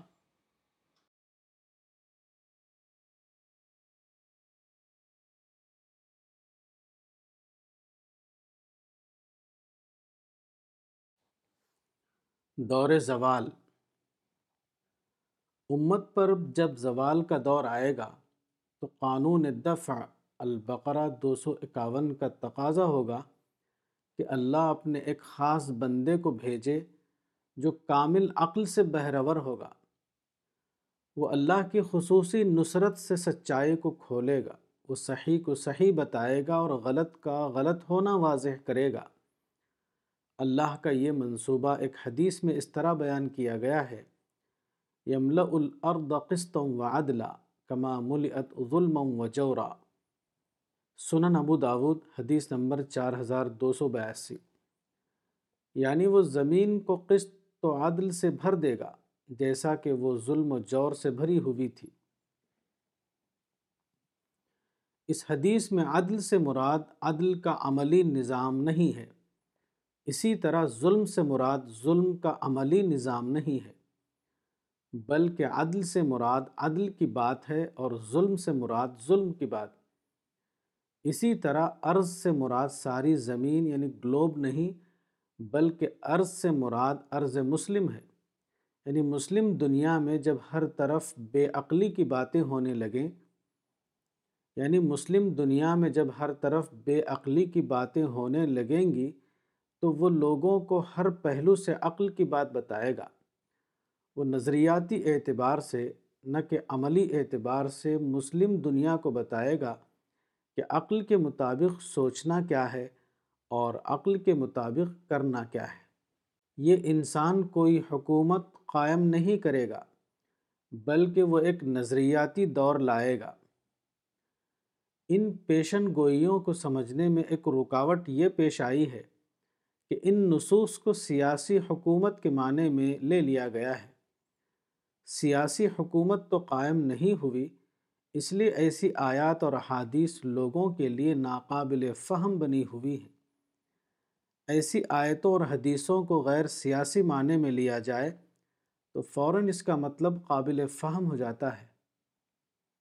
تاہم، اس قسم کی آیتوں اور حدیثوں کو نظریاتی معنی میں لینے کا مطلب مکمل معنوں میں نظریاتی انقلاب نہیں ہے۔ اس دنیا میں کوئی بھی چیز کامل معنوں میں پیش نہیں آتی، ہر بات محدود معنی میں پیش آتی ہے۔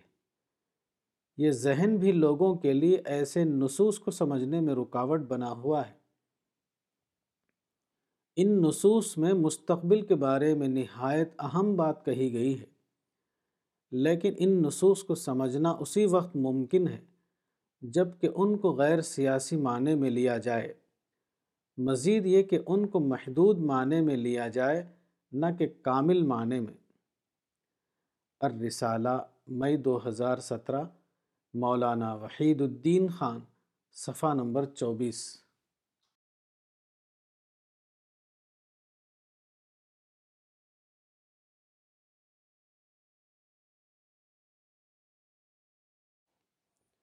انسانی تاریخ۔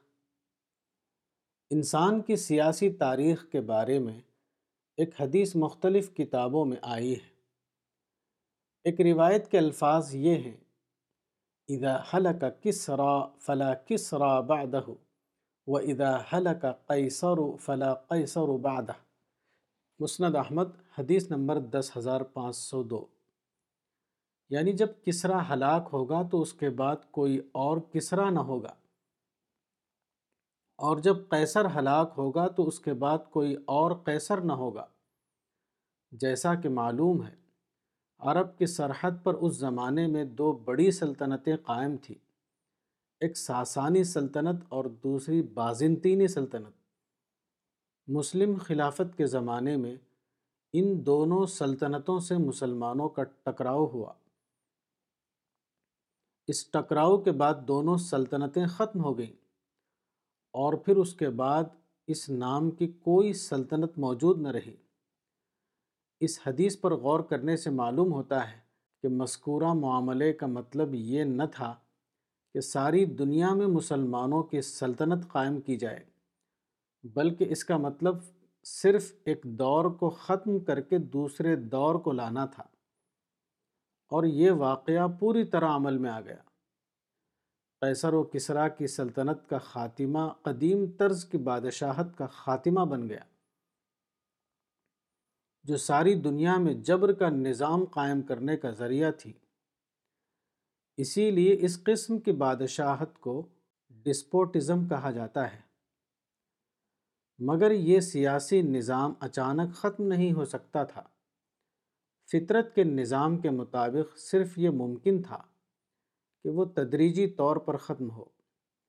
چنانچہ ان سلطنتوں کے خاتمے کے بعد ایک نیا عمل یعنی پروسیس جاری ہوا، جو آخر کار جبری بادشاہت کو ختم کرنے کا ذریعہ بن گیا۔ اس خاتمے کا مطلب حکومت پر قبضہ کرنا نہیں تھا، بلکہ یہ تھا کہ دنیا میں مذہبی آزادی کا دور آئے اور پرامن دعوت کا کام پوری طرح ممکن ہو جائے۔ اکیسویں صدی اسی نئے دور کی صدی ہے۔ اب مسلمانوں کو کسی سے جنگ نہیں کرنا ہے، بلکہ تمام قوموں میں پرام دعوت کا کام انجام دینا ہے۔ الرسالہ مئی دو ہزار سترہ، مولانا وحید الدین خان، صفحہ نمبر پچیس۔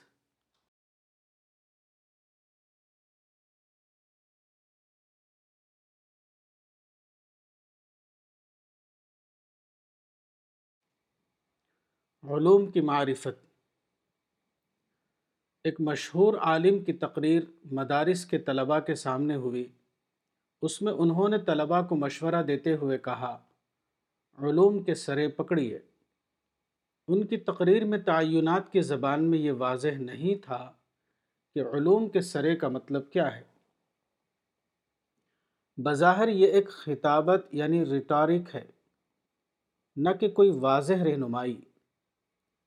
حقیقت یہ ہے کہ اصل بات علوم کے سرے پکڑنے کی نہیں ہے، بلکہ علوم کی معرفت حاصل کرنے کی ہے۔ کسی شعبہ علم کی معلومات حاصل کرنا آسان ہے، لیکن اس کی گہری معرفت ایک مشکل کام ہے۔ معلومات متعلق کتابوں کے حوالے سے حاصل کی جا سکتی ہے، لیکن معرفت کے لیے ضروری ہے کہ اس پر غیر متعصبانہ انداز میں غور کیا جائے۔ اور کھلے انداز میں رائے قائم کی جائے۔ علم کی معرفت کے معاملے میں سب سے زیادہ اہم بات یہ ہے کہ ہر علم میں مختلف قسم کے پہلو شامل رہتے ہیں۔ اس لیے کسی علم کے بارے میں درست رائے قائم کرنے کے لیے لازمی شرط یہ ہے کہ آدمی کے اندر معلومات کو سارٹ آؤٹ کرنے کی صلاحیت ہو۔ وہ متفرق چیزوں کو سارٹ آؤٹ کر کے متعلق یعنی ریلیونٹ کو غیر متعلق یعنی ارریلیونٹ سے الگ کر سکے۔ اس لیے علوم کی معرفت کے معاملے میں اصل اہمیت علوم کا سرا پکڑنے کی نہیں ہے، بلکہ ضرورت یہ ہے کہ آدمی کے اندر یہ ذہن پیدا کیا جائے کہ اس کے اندر وہ صلاحیت یعنی ایکیوٹ سینس آ جائے کہ وہ متعلق کو غیر متعلق سے الگ کر کے دیکھ سکے۔ مثلا انڈیا کی کسی ریاست میں الیکشن ہو اور وہاں ایک پارٹی کی جیت ہو جائے، تو اس طرح کے معاملے میں انسان کو یہ جاننا چاہیے کہ وہ کیا چیز ہے جس کی حیثیت وقتی ظاہرے کی ہے اور وہ کیا چیز ہے جو بلاخر پریویل کرے گی۔ اور پھر وہ مستقل اور غیر مستقل کو ایک دوسرے سے الگ کر کے اپنی رائے قائم کرے۔ دنیا کا نظام ابدی حقائق پر مبنی ہے، نہ کہ وقتی قسم کی باتوں پر۔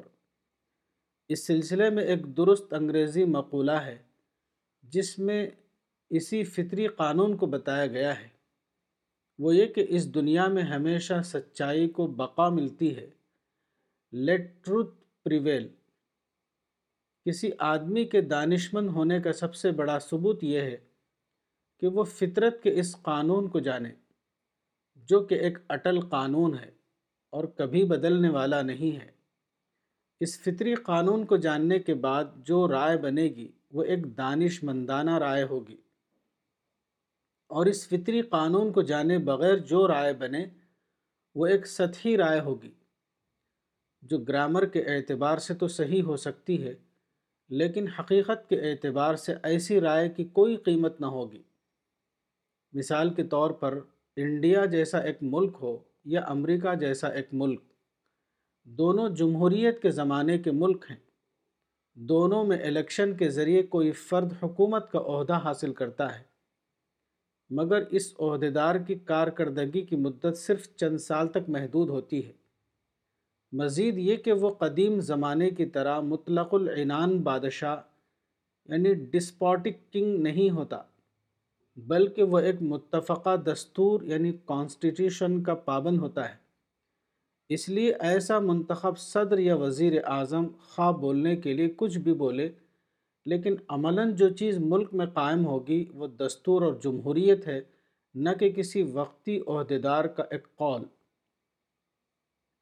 اس طرح کے موضوعات پر جو لوگ لکھیں یا بولیں، ان کو زندگی کے اس قانون کو جاننا چاہیے اور اسی قانون کی روشنی میں صورتحال کا جائزہ لینا چاہیے۔ اگر وہ اس محکم قانون کو جانے بغیر لکھیں یا بولیں، تو ان کے لکھنے اور بولنے کی کوئی قیمت نہ ہوگی۔ ایسی بات کو جو شخص لکھے، وہ اپنے وقت کو ضائع کر رہا ہے اور جو پڑھے، وہ بھی اپنے وقت کو ضائع کر رہا ہے۔ آدمی کو چاہیے کہ وہ صرف ایسی بات لکھے یا بولے جو حقیقی معنوں میں نتیجہ خیز ہو، ورنہ ایسی بات لکھنے یا بولنے سے باز رہے۔ یہی وہ حقیقت ہے جو حدیث رسول میں ان الفاظ میں بیان کی گئی ہے۔ من حسن اسلام المرء ترکہ مالا یعنی سنن الترمذی، حدیث نمبر دو ہزار تین سو سترہ۔ الرسالہ، مئی دو ہزار سترہ۔ مولانا وحید الدین خان، صفحہ نمبر چھبیس۔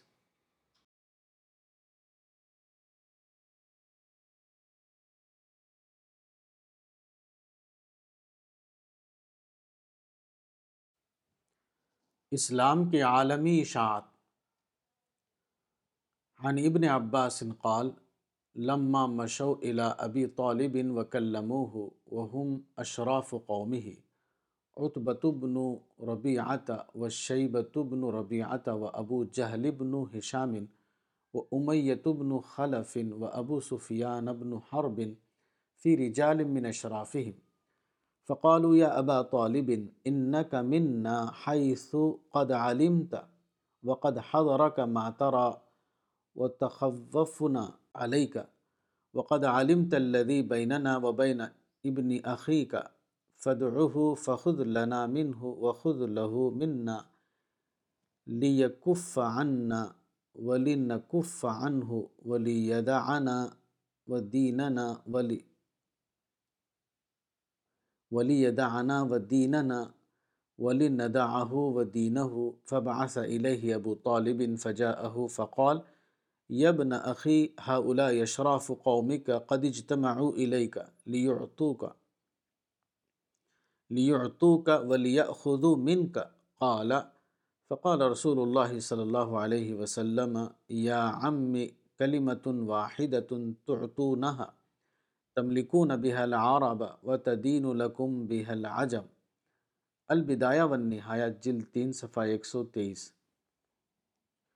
کچھ لوگوں نے اس روایت کا یہ مطلب نکالا ہے کہ امت مسلمہ کا یہ نصب العین ہے کہ وہ ساری دنیا میں اسلام کی حکومت قائم کریں۔ مگر اس روایت کا سیاست اور حکومت سے کوئی تعلق نہیں۔ اس روایت میں کلمہ یعنی ورڈ کی بات کہی گئی ہے، نہ کہ حکومت قائم کرنے کی۔ کلیمے کا مطلب وہی ہے جس کو آج کل کی زبان میں آئیڈیالوجی کہا جاتا ہے۔ اس روایت میں کلمے کے عالمی توسیع سے مراد یہ ہے کہ اسلام کی آئیڈیالوجی ساری دنیا تک پھیلے گی۔ کوئی قلعہ یا کوئی دیوار اس کی توسیع میں رکاوٹ نہ بن سکیں گے۔ اس بات کو ایک اور حدیث میں ان الفاظ میں بیان کیا گیا ہے۔ لَيَبْلُغَنَّ هَذَا الْأَمْرُ مَا بَلَغَ اللَّيْلُ وَالنَّهَارُ ولا يترك الله بيت مدر ولا وبر الا ادخله الله هذا الدين۔ مسند احمد، حدیث نمبر سولہ ہزار نو سو ستاون۔ یعنی یہ دین ہر اس جگہ تک پہنچ کر رہے گا جہاں دن اور رات پہنچتے ہیں۔ اور اللہ کوئی چھوٹا یا بڑا گھر نہیں چھوڑے گا جہاں اس دین کو داخل نہ کر دے۔ اب وہ وقت آ گیا ہے کہ دین کی عالمی اشاعت کا کام کیا جائے۔ مگر جن لوگوں نے ان احادیث کو سیاسی معنی میں لے لیا، وہ غیر ضروری طور پر دنیا سے نظری عملی جنگ چھیڑے ہوئے ہیں۔ الرسالہ مئی دو ہزار سترہ، مولانا وحید الدین خان، صفحہ نمبر اٹھائیس۔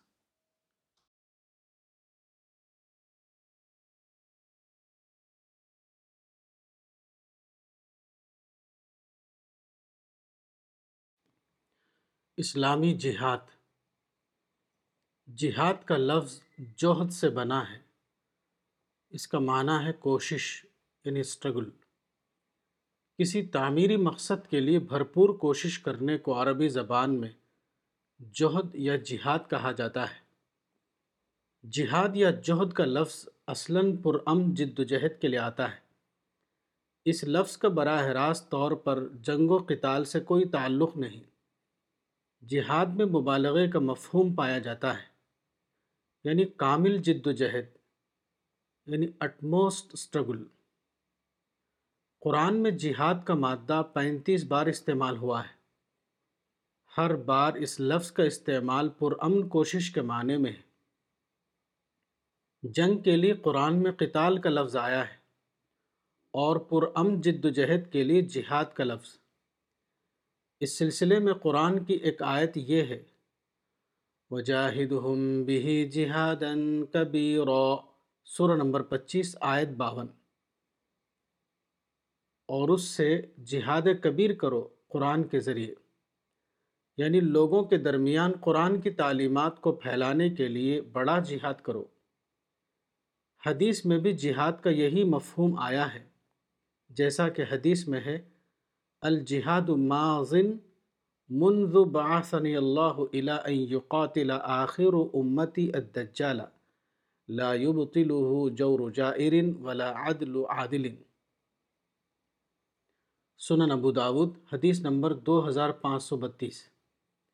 یعنی جہاد جاری ہے اس وقت سے جبکہ اللہ نے مجھے مبعوث فرمایا۔ اس وقت تک جب تک کہ میری امت کا آخری حصہ دجال سے قتال کرے گا۔ ظالم کا ظلم اور عادل کا عدل اس کو موقف نہیں کرے گا۔ یہاں یہ سوال ہے کہ جہاد کو اگر قتال کے معنی میں لیا جائے تو یہ بات قابل فہم نہ ہوگی۔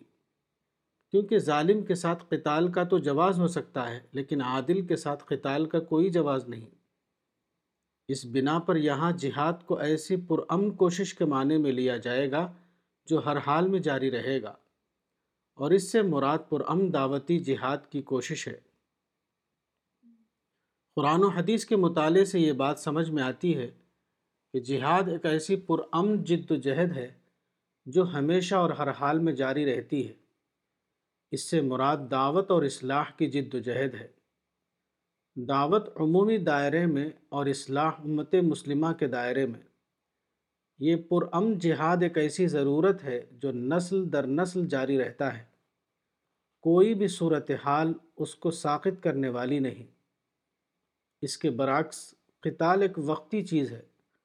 قتال کی ضرورت ہمیشہ دفاع یعنی ڈیفنس کے وقت پیش آتی ہے۔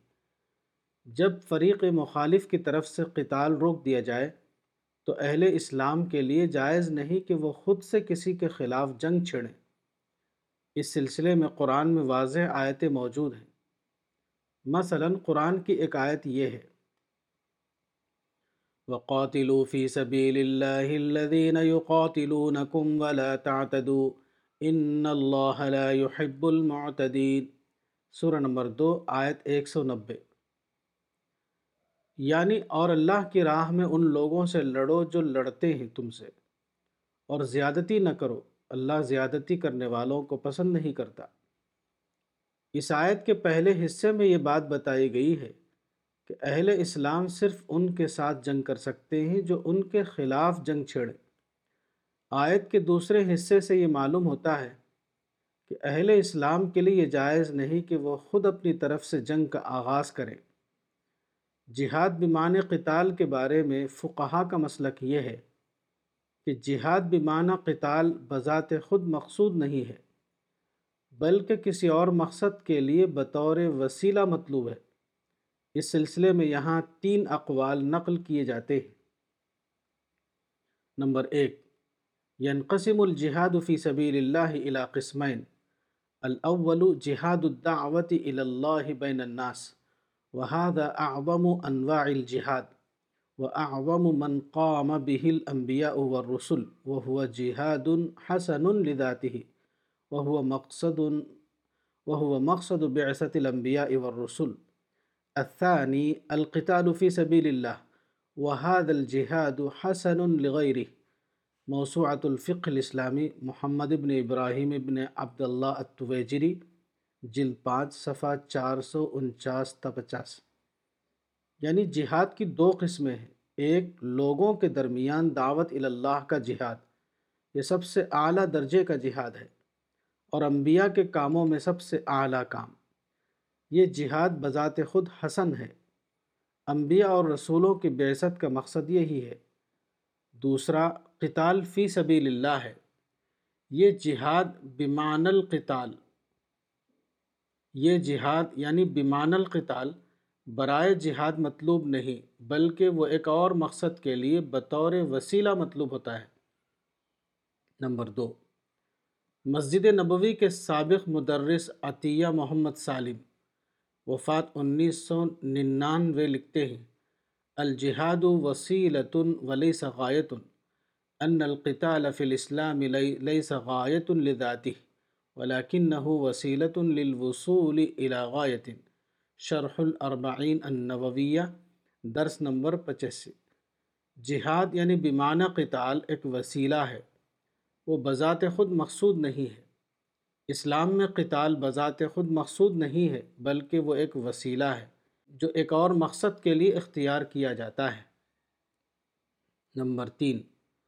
القتال مما يدل على أنه غير مقصود في ذاته وإنما هو مقصود لغيره. محمد بن عبد السلام الانصاری القتال ليس غایت الجہاد www.السکینہ ڈاٹ کام یعنی قتال شریعت میں بذات خود مطلوب نہیں ہے، بلکہ وہ کسی اور مقصد کے لیے مطلوب ہوتا ہے۔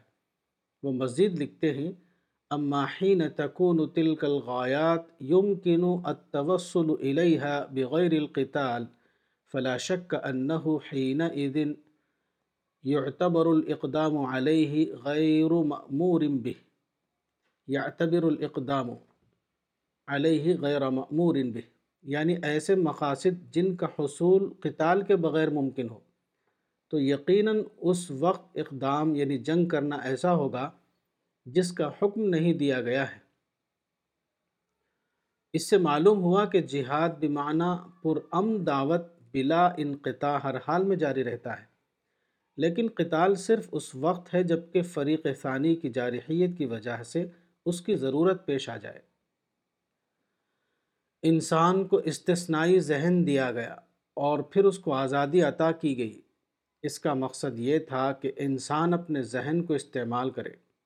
اور پھر وہ خود دریافت کردہ معرفت پر کھڑا ہو۔ مخلوقات سے اصل چیز جو مطلوب ہے، وہ حمد ہے۔ پوری کائنات اللہ رب العالمین کی مجبورانہ حمد کر رہی ہے۔ مگر انسان کو یہ کرنا ہے کہ وہ اپنے اختیار کو استعمال کرتے ہوئے آزادانہ طور پر خدائی سچائی کو دریافت کرے اور کسی جبر کے بغیر اس پر کھڑا ہو۔ الرسالہ، مئی دو ہزار سترہ۔ مولانا وحید الدین خان، صفحہ نمبر انتیس۔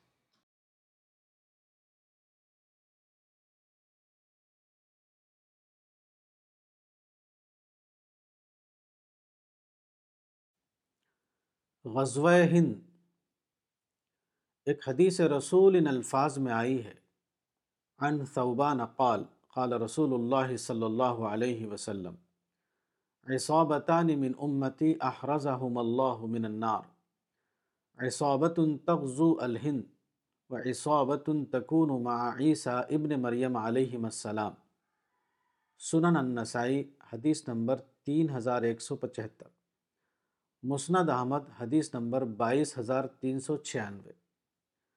یعنی صوبان کہتے ہیں کہ رسول اللہ صلی اللہ علیہ وسلم نے فرمایا کہ میری امت کے دو گروہ ہیں، جن کو اللہ نے آگ سے بچا لیا ہے۔ ایک گروہ وہ جو ہند کا غزوہ کرے اور دوسرا گروہ وہ جو عیسیٰ ابن مریم کے ساتھ ہوگا۔ غزوہ کا لفظی مطلب ہے قصد کرنا، ارادہ کرنا۔ غزوہ کا لفظ اصل میں پرام سفر کے معنی میں ہے۔ البتہ دوسرے الفاظ کی طرح غزوے میں بھی استعمال کے اعتبار سے معانی کا اضافہ ہو جاتا ہے۔ جیسے اردو میں چلنا اصلاً پرام سفر کے لیے ہے، لیکن اگر یہ کہا جائے کہ ہم دشمن سے مقابلے کے لیے چلے تو یہاں چلنا برائے جنگ ہو جائے گا۔ حدیث میں غزوہ ہند کا مطلب صرف یہ ہے کہ امت مسلمہ کا کوئی گروہ ہندوستانی علاقے میں اسلام کی اشاعت کے لیے سفر کر کے آئے گا۔ مثلا ساتویں صدی عیسوی کے آخر میں ابتدائی مسلمانوں کے ایک قافلے کا سفر کر کے جنوبی ہند یعنی ملبار میں آنا اور یہاں اسلام کی اشاعت کا کام کرنا۔ یا عباسی دور میں صوفیہ کی جماعت کا ایران کے علاقے سے چل کر ہندوستان کے علاقے میں آنا۔ اور یہاں اسلام کی پرامن اشاعت کرنا۔ اس حدیث رسول میں جنگ کا کوئی ذکر نہیں۔ اس حدیث کے حوالے سے ہندوستان میں جنگ چھیڑنے کا کوئی جواز نہیں۔ عیسیٰ ابن مریم کے حوالے میں نہ جنگ کا ذکر ہے اور نہ ہندوستان کا۔ اس کا مطلب صرف یہ ہے کہ کسی علاقے میں عیسیٰ ابن مریم کا دعوتی مشن شروع ہوگا۔ اور امت مسلمہ کا ایک گروہ اس پرامن مشن کا ساتھ دے گا۔ الرسالہ مئی دو ہزار سترہ، مولانا وحید الدین خان، صفحہ نمبر بتیس۔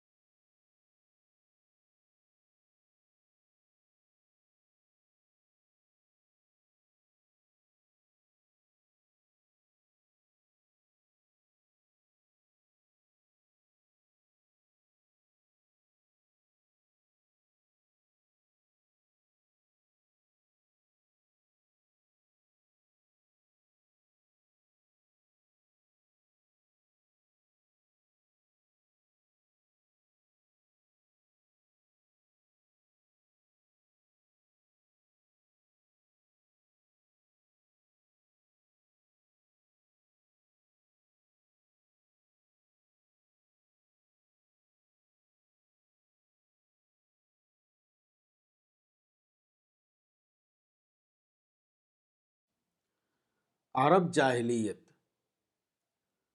عرب میں اسلام سے پہلے جو زمانہ تھا، اس کو جاہلیت کا زمانہ کہا جاتا ہے۔ جاہلیت کے لفظی معنی ہیں بے خبری یعنی اگنورنس بلا شبہ یہ لوگ توحید سے بے خبر تھے۔ لیکن ان کے اندر اعلیٰ درجے کی انسانی صفت موجود تھی۔ واقعات بتاتے ہیں۔ کہ عربوں میں انسانی اخلاق اور انسانی شرافت اعلیٰ درجے میں موجود تھی۔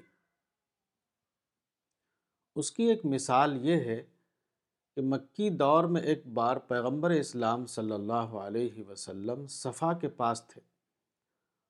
وہاں ابو جہل یعنی عمرب نے ہشام آیا۔ اس نے آپ کو بہت زیادہ برا بھلا کہا۔ ایک عورت اس منظر کو دیکھ رہی تھی۔ پیغمبر اسلام نے کچھ نہیں کہا۔ آپ خاموشی کے ساتھ وہاں سے چلے گئے۔ اس کے بعد آپ کے چچا حمزہ ابن عبد المطلب وہاں آئے۔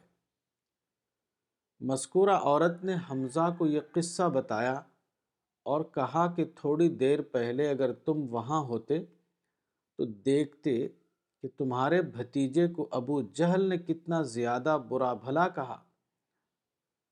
حمزہ کو غصہ آ گیا۔ اس وقت ان کے پاس لوہے کی کمان تھی۔ وہ ابو جہل کے پاس گئے اور اس کو اتنے زور سے مارا کہ خون بہنے لگا۔ یہ دیکھ کر ابو جہل کے قبیلہ بنو مخزوم کے لوگ اٹھے۔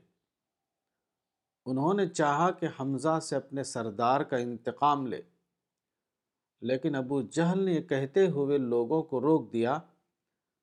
حمزہ کو چھوڑ دو، کیونکہ میں نے ان کے بھتیجے کو بہت زیادہ برا برا بھلا کہہ دیا تھا۔ قد سبب تو ابن عقی سب بن قبی سیرت ابن حشام جلد ایک، صفحہ دو سو بانوے۔ ابو جہل نے اسلام قبول نہیں کیا، لیکن اس کے اندر عرب کردار بھرپور طور پر موجود تھا۔ اسی عرب کردار کی وجہ سے اس نے اس وقت رد عمل کا مظاہرہ نہیں کیا، بلکہ یہ دیکھا کہ اگر حمزہ نے مجھ کو مارا تو میں نے بھی حمزہ کے بھتیجے محمد کو بہت زیادہ برا بھلا کہا تھا۔ یہ ایک مثال ہے جس سے اندازہ ہوتا ہے کہ اسلام سے پہلے عربوں کا قومی کردار کیا تھا۔ ان کے اندر اعلیٰ انسانی اوصاف موجود تھے۔ یہی وہ حقیقت ہے جس کو ایک حدیث میں ان الفاظ میں بیان کیا گیا ہے۔ خیارہم فی الجاہلیت خیارہم فی الاسلام اذا فقہ صحیح البخاری، حدیث نمبر تین ہزار تین سو ترپن۔ الرسالہ، مئی دو ہزار سترہ۔ مولانا وحید الدین خان، صفحہ نمبر تینتیس۔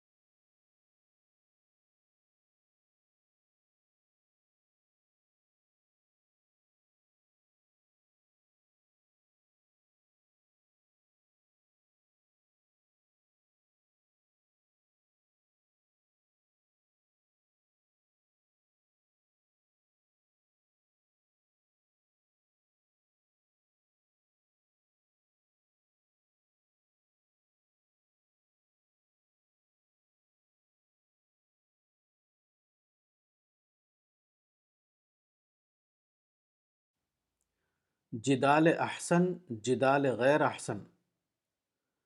دعوتی اسلوب کے بارے میں قرآن کی ایک آیت ان الفاظ میں آئی ہے۔ ادعو الى سبیل ربک بالحکمت والموعظت الحسنت وجادلهم باللتی ہی احسن۔ ان ربک هو اعلم بمن ضل عن سبیلہ وهو اعلم بالمہتدین سورہ نمبر سولہ، آیت ایک سو پچیس۔ یعنی اپنے رب کے راستے کی طرف حکمت اور اچھی نصیحت کے ساتھ بلاؤ اور ان سے اچھے طریقے سے بحث کرو۔ بے شک تمہارا رب خوب جانتا ہے کہ کون اس کی راہ سے بھٹکا ہوا ہے اور وہ ان کو بھی خوب جانتا ہے جو راہ پر چلنے والے ہیں۔ جدال احسن سے مراد ناسحانہ اسلوب میں دعوت ہے۔ یعنی ایسا اسلوب جو مدعو فرینڈلی ہو، جو مخاطب شخص یا گروہ کے لیے ہمدردی اور خیر خواہی پر مبنی ہو، جو پورے معنوں میں متوازعانہ اسلوب میں ہو، جو ایسے حکیمانہ اسلوب میں ہو جو مخاطب کے ذہن کو ایڈریس کرنے والا ہو۔ ایسا اسلوب جس میں کوئی شخصی برتری یا قومی فخر کا پہلو نہ پایا جاتا ہو، جو دعا کی اسپرٹ سے بھرا ہوا ہو، جس میں داعی ہر لمحہ یہ سوچتا ہو کہ اس کے منہ سے کوئی ایسی بات نہ نکلے جو خدا کے یہاں اس کی پکڑ کا سبب بن جائے، جو مکمل معنوں میں ذمہ داری کے احساس سے بھرا ہوا ہو۔ اس کے برعکس جدال غیر احسن وہ ہے جو خود ساختہ طریقے پر مبنی ہو، جس میں دعوت کے لیے مناظرہ یعنی ڈیبیٹ کا انداز اختیار کیا جائے۔ جس کا نشانہ یہ ہو کہ مخاطب کو کمتر دکھایا جائے اور اپنے آپ کو برتر ثابت کیا جائے، جو سنجیدگی اور متانت سے خالی ہو۔ جس کو سن کر حاضرین تالیاں بجائیں اور اپنے لیے قومی فخر کی غذا حاصل کریں۔ دعوت کے کام کو دعوت اللہ کا کام بتایا گیا ہے۔ دعوت کا درست کام وہ ہے جس کے اندر نصح اور خیر خواہی العراف اڑسٹھ کی اسپرٹ بھرپور طور پر موجود ہو۔ دعوت کا کام خالصتاً اللہ کی رضا کے لیے کیا جاتا ہے۔ اس لیے اس میں شروع سے آخر تک اللہ کا رنگ البقرہ آیت ایک سو اڑتیس پوری طرح موجود ہوتا ہے۔ اس کا واحد محرک آخرت میں اللہ کی رضا حاصل کرنا ہوتا ہے۔ الرسالہ مئی دو ہزار سترہ، مولانا وحید الدین خان، صفحہ نمبر چونتیس۔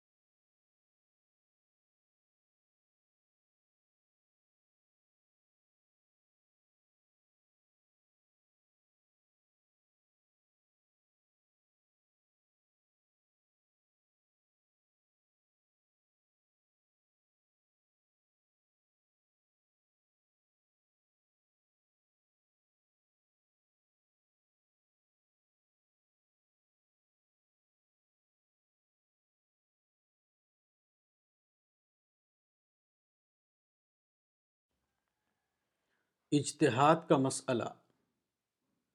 ایک لمبی حدیث میں یہ الفاظ آئے ہیں۔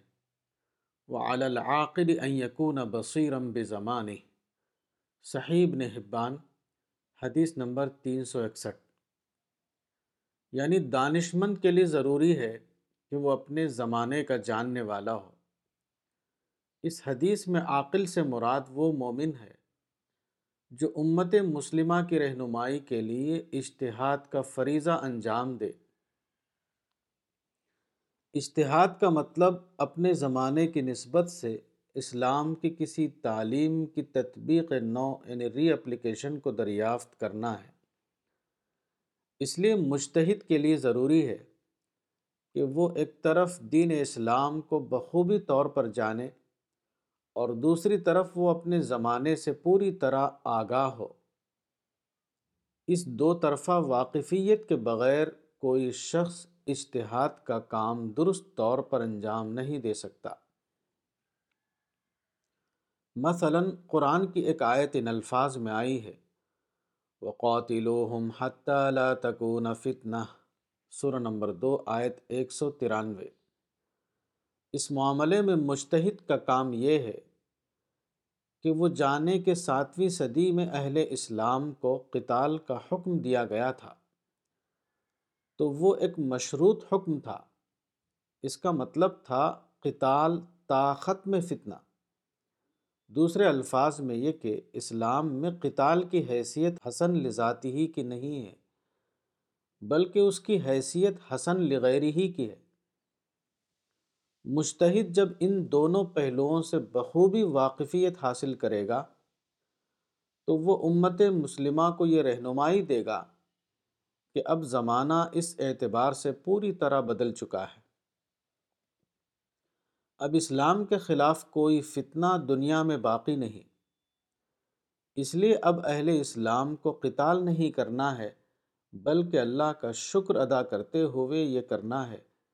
کہ دعوت اللہ کے کام کو پرام طور پر انجام دیا جائے۔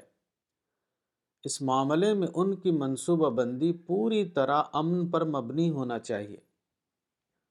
اب موجودہ زمانے میں دعوت اللہ کا کام تو بدستور امت مسلمہ پر فرض ہے۔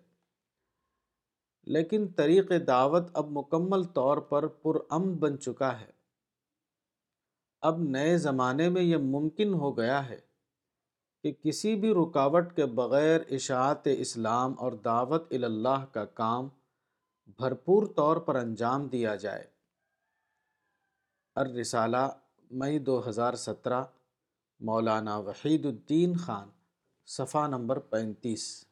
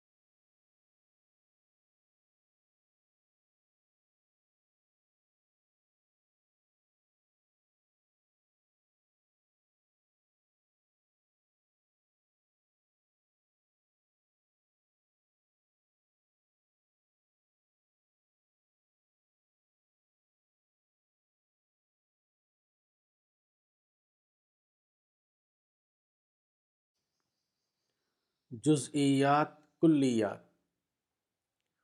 مسلمانوں کے اندر ایک ظاہرہ وہ ہے جس کو مسلکی اختلاف کہا جاتا ہے۔ مسلکی اختلافات کی بنا پر فرقے بن گئے ہیں اور ان فرقوں کے درمیان تشدد عام ہو گیا ہے۔ کبھی فکری تشدد اور کبھی عملی تشدد۔ مسلکی اختلافات کی حقیقت کیا ہے؟ یہ سب کے سب جزی اختلافات ہیں۔ یہ دراصل غلو یعنی ایکسٹریمزم ہے، جس نے ان اختلافات کو مسئلہ بنا دیا، ورنہ یہ کوئی مسئلہ تھا ہی نہیں۔ بات کو ماس کنورژن کے زمانے میں جب یہ جزی اختلافات ظاہر ہوئے، اس وقت بعض علماء نے کہا کہ یہ جزی اختلافات ہیں۔ یہ اختلافات حقیقت میں تنوع کی مثال ہیں، نہ کہ فرق کی مثال۔ اور تنوع کے معاملے میں ہمیشہ تعدد یعنی ڈائیورسٹی ہوتی ہے۔ یعنی یہ مسلک بھی درست اور وہ مسلک بھی درست۔ کچھ دوسرے علماء نے اس کو نہیں مانا۔ انہوں نے ان اختلافات کو توحد کے معیار سے جانچنا شروع کر دیا۔ انہوں نے کہا کہ الحق لا يتعدد۔ انہوں نے جزیات کو حق اور ناحق کا مسئلہ بنا دیا۔ یہیں سے یہ ہوا کہ جو اختلاف تنوع تھا، وہ اختلاف تفرق کے ہم معنی بن گیا۔ اور بڑھتے بڑھتے ایسا ہو گیا، گویا کہ یہ مختلف مسالک نہیں ہیں، بلکہ مختلف مذاہب ہیں۔ حقیقت یہ ہے کہ زندگی میں ہمیشہ اختلاف بمعنی فرق ہوتا ہے۔ اس قسم کا اختلاف بذات خود کوئی برائی نہیں ہے۔ اختلاف کو پرامن گفت و شنید کا موضوع بنایا جائے تو کوئی مسئلہ پیدا نہیں ہوگا۔ لیکن جب اختلاف کو حق اور ناحق کا مسئلہ بنا دیا جائے تو اس وقت اختلاف عملاً برائی کی صورت اختیار کر لیتا ہے۔ پھر نتیجہ یہ ہوتا ہے کہ پہلے فرقہ بندی آتی ہے، اس کے بعد تکفیر آتی ہے اور پھر لڑائی شروع ہو جاتی ہے۔ اصل یہ ہے کہ دوسری چیزوں کی طرح مذہب میں بھی کلیات اور جزیات ہوتے ہیں۔ کلیات توحد کا موضوع ہیں اور جزیات تعدد کا موضوع۔ یعنی کلیات میں صرف ایک ہی مسلک درست ہوتا ہے۔ جبکہ جزیات میں ایک سے زیادہ مسلک درست ہو سکتے ہیں۔ الرسالہ، مئی دو ہزار سترہ، مولانا وحید الدین خان، صفحہ نمبر چھتیس۔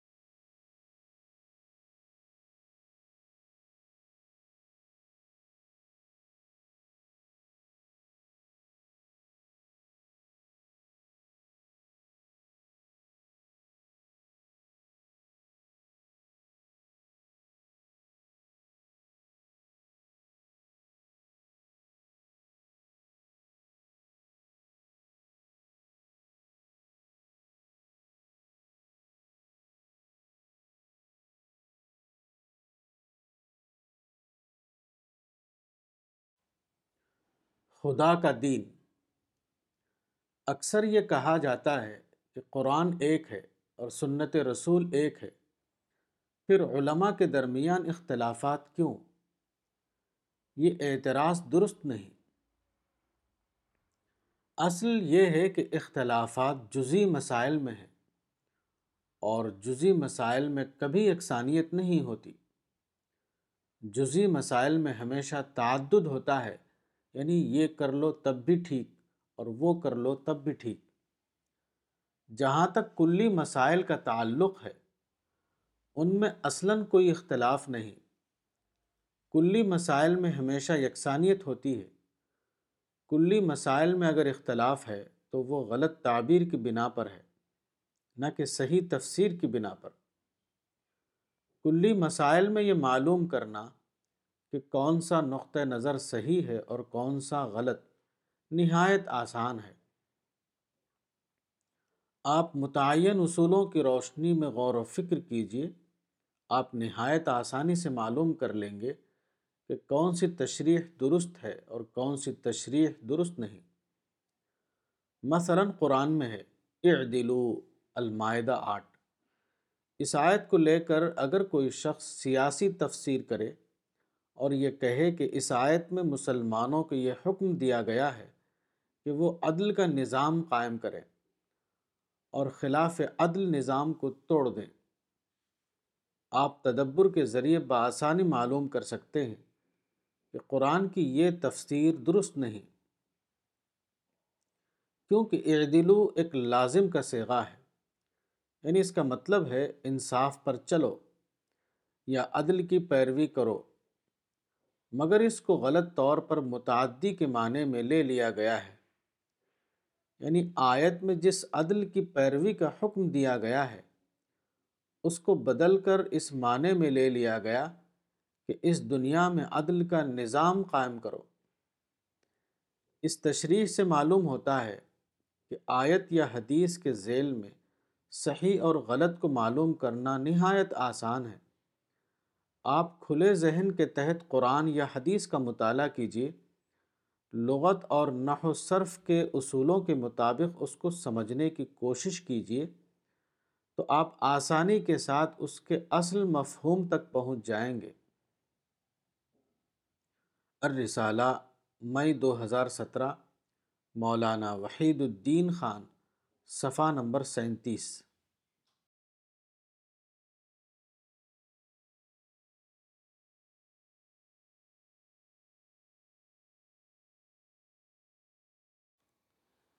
خوارج کا کیس۔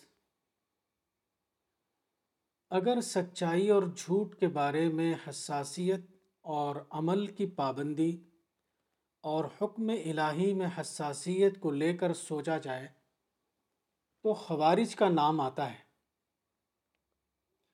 پھر کیوں ان کو مین اسٹریم مسلمانوں سے خارج کیا گیا؟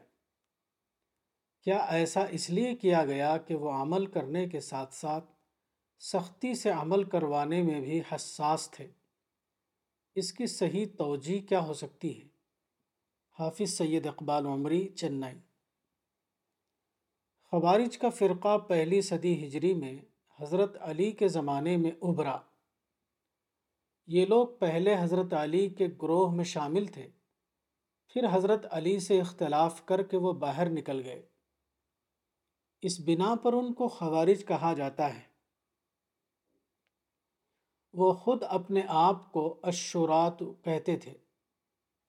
یعنی اللہ کے دین کی خاطر اپنے آپ کو بیچنے والے۔ یہ لوگ اسی طبقے سے تعلق رکھتے تھے جن کو قرآن میں اعراب سورہ الحجرات آیت چودہ کہا گیا ہے۔ یہ غیر تعلیم یافتہ افراد تھے جن کا کلچر شدت پسندی تھا۔ یہ لوگ دراصل غلو یعنی ایکسٹریمزم کا انتہائی کیس تھے۔ آج کل کی زبان میں ان کو ریڈیکلائزڈ مسلم کہا جا سکتا ہے۔ یہ لوگ کلمہ پڑھ کر مسلم سماج میں شامل ہو گئے، لیکن ان کی درست تربیت نہ ہو سکی۔ اس لیے ان لوگوں کے اندر شدت پسندی کا قدیم مائنڈ سیٹ موجود رہا۔ معمولی اختلاف کی بنا پر وہ لوگوں کی تکفیر کرتے تھے۔ وہ اپنی شدید غلو پسندی کی بنا پر ہر اس شخص یا گروہ کو قابل قتل سمجھتے تھے جو ان کے غالی نظریات سے اختلاف کرتا ہو۔ اسی انتہا پسندی کی بنا پر انہوں نے حضرت علی کو قابل گردن زدنی قرار دیا۔ کیونکہ ان کے خیال کے مطابق انہوں نے تحکیم کے معاملے میں اللہ کے بجائے حکم یعنی آربیٹریٹر کے فیصلے کو اختیار کیا تھا۔ خوارج کا کیس یہ نہیں تھا کہ وہ حساس تھے۔ جائز حساسیت وہ ہے جو پرامن حساسیت ہو۔ ایسی حساسیت جو اپنے مخالفین کو قابل قتل سمجھے وہ حساسیت نہیں ہے، بلکہ غیر مطلوب غلو ہے۔ ایسے لوگ بلا شبہ ناحق پر ہیں، کیونکہ انہوں نے اسلام کا خود ساختہ معیار قائم کیا، جس کا ان کو حق نہیں تھا۔ خوارج اسلام میں وہ پہلے لوگ ہیں جنہوں نے اسلام میں تھاٹ کرائم کا نظریہ داخل کیا۔ اس قسم کا انتہا پسندانہ عقیدہ رکھنے والوں کا کیس حساسیت کا کیس نہیں ہے، وہ خدا کے دین کو بدلنے کا کیس ہے۔ ایسے لوگ اگر اپنے عقیدے کو اپنے دل میں رکھیں تو ان کو ان کے حال پر چھوڑ دیا جائے۔ لیکن اگر وہ اپنے عقیدے کی تبلیغ کریں اور اپنے مخالفین کو گردن زدنی قرار دے کر ان کو مارنے لگیں تو وہ اسلام کے اعتبار سے مجرم قرار پائیں گے۔ خوارج کا کیس دراصل سیاسی اختلافات سے پیدا ہونے والا ایک شدید مسئلہ ہے۔ اسلام کے بعد کی تاریخ میں جب مسلمانوں کو سیاسی اقتدار حاصل ہوا، تو مسلمانوں میں اختلافات بھی پیدا ہوئے۔ یہ اختلاف پہلے صرف اختلاف کے درجے میں تھا۔ اس کی ایک علامت سعد بن عبادہ کا معاملہ ہے، جن کو اگرچہ اختلاف تھا، مگر وہ پرام دائرے میں تھا۔ بات کو اس اختلافات میں شدت آئی اور عملی ٹکراؤ شروع ہو گیا۔ اس دور میں ہر گروہ نے اپنے نظریے کو مشدد یعنی مضبوط کرنے کے لیے اس کو اسلامائز کرنا شروع کیا یعنی اسلامی تعلیمات سے ان کو درست ثابت کرنا۔ اس کے نتیجے میں مسلمانوں کے اندر شدت پسند فرقے پیدا ہوئے۔ شیعہ گروہ نے یہ دعویٰ کیا کہ علی ابن ابی طالب کے سوا بقیہ تینوں خلفاء کی خلافت غیر قانونی یعنی ان لافل ہے۔ خوارج نے علی ابن ابی طالب کی تکفیر کی وغیرہ۔ یہی غلو ہے۔ اس کا سبب یہ ہے کہ غلو ابتدائی طور پر بظاہر بے ضرر انداز میں شروع ہوتا ہے، لیکن بڑھتے بڑھتے وہ خطرناک صورت اختیار کر لیتا ہے۔ اس سے پورے مسلم سماج میں انار کی نفرت، باہمی قتل جیسی برائیاں داخل ہو جاتی ہیں۔ اس لیے اسلام میں اس ظاہرے کو نہایت برا مانا گیا ہے۔ حتیٰ کہ اگر وہ اپنے عقیدے کو عملی صورت دینا شروع کریں، تو قائم شدہ حکومت کو یہ حق ہوگا کہ یا تو وہ ان سے پرامن بات چیت کریں، جیسا کہ حضرت عمر بن عبدالعزیز نے کیا۔ اور اگر پرامن بات چیت کافی نہ ہو، تو حکومت کو یہ بھی حق ہے کہ وہ سخت کارروائی کر کے ان کا خاتمہ کر دے۔ جیسا کہ حجاج ابن یوسف نے کیا۔ موجودہ زمانے میں جن لوگوں نے حکومت کو عقیدے کا درجہ دیا، وہ عملاً دور جدید کے خوارج کی حیثیت رکھتے ہیں۔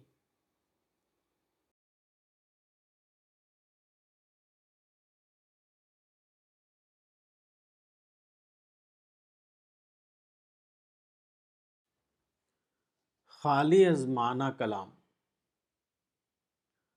قرآن کی ایک آیت میں ایک کردار کو ان الفاظ میں بیان کیا گیا ہے۔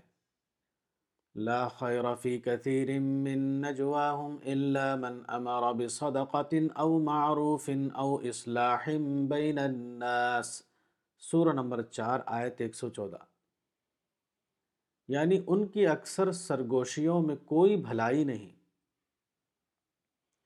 بھلائی والی سرگوشی صرف اس کی ہے جو صدقہ کرنے کو کہے یا کسی نیک کام کے لیے کہے یا لوگوں میں صلح کرانے کے لیے کہے۔ نجوہ کا لفظی مطلب سرگوشی یعنی وسپر ہے۔ لیکن یہاں وسیع تر معنی میں اس سے مراد انسانی کلام ہے۔ اس آیت میں اس انسانی کلام کو خیر سے خالی کلام کہا گیا ہے، جو معنویت سے خالی ہو، جس میں الفاظ تو بہت ہوں لیکن اس میں معانی کا خزانہ یعنی کانٹینٹ موجود نہ ہو۔ کلام کی دو قسمیں ہیں۔ ایک وہ کلام جو گہرے غور و فکر اور ذمہ داری کے احساس کے تحت بولا جائے۔ ایسا کلام بامانہ کلام ہوگا۔ اس سے سننے والے کو حکمت یعنی وزڈم ملے گی۔ اس کے اندر زیر بحث مسئلے کا صحیح تجزیہ ہوگا۔ وہ کلام برائے کلام کا مصداق نہ ہوگا، بلکہ کلام برائے خیر کا مصداق ہوگا۔ ایسا کلام بلا شبہ ایک مطلوب کلام ہے۔ وہ بولنے والے کے لیے بھی سعادت کا ذریعہ ہے اور سننے والے کے لیے بھی سعادت کا ذریعہ۔ دوسرا کلام وہ ہے جس میں الفاظ کی کثرت ہو، لیکن معانی کی قلت۔ جس سے آدمی کو کوئی حکمت کی بات معلوم نہ ہو، جو کلام برائے کلام کا مصداق ہو، جس کو سننے کے بعد آدمی کو کوئی ٹیک اوے نہ ملے۔ کلام ایک امانت ہے، بولنے والے کو چاہیے کہ وہ بولنے سے پہلے سوچے اور بولنے کے بعد اپنا محاسبہ کرے۔ کلام ایک اعلیٰ انسانی سرگرمی ہے۔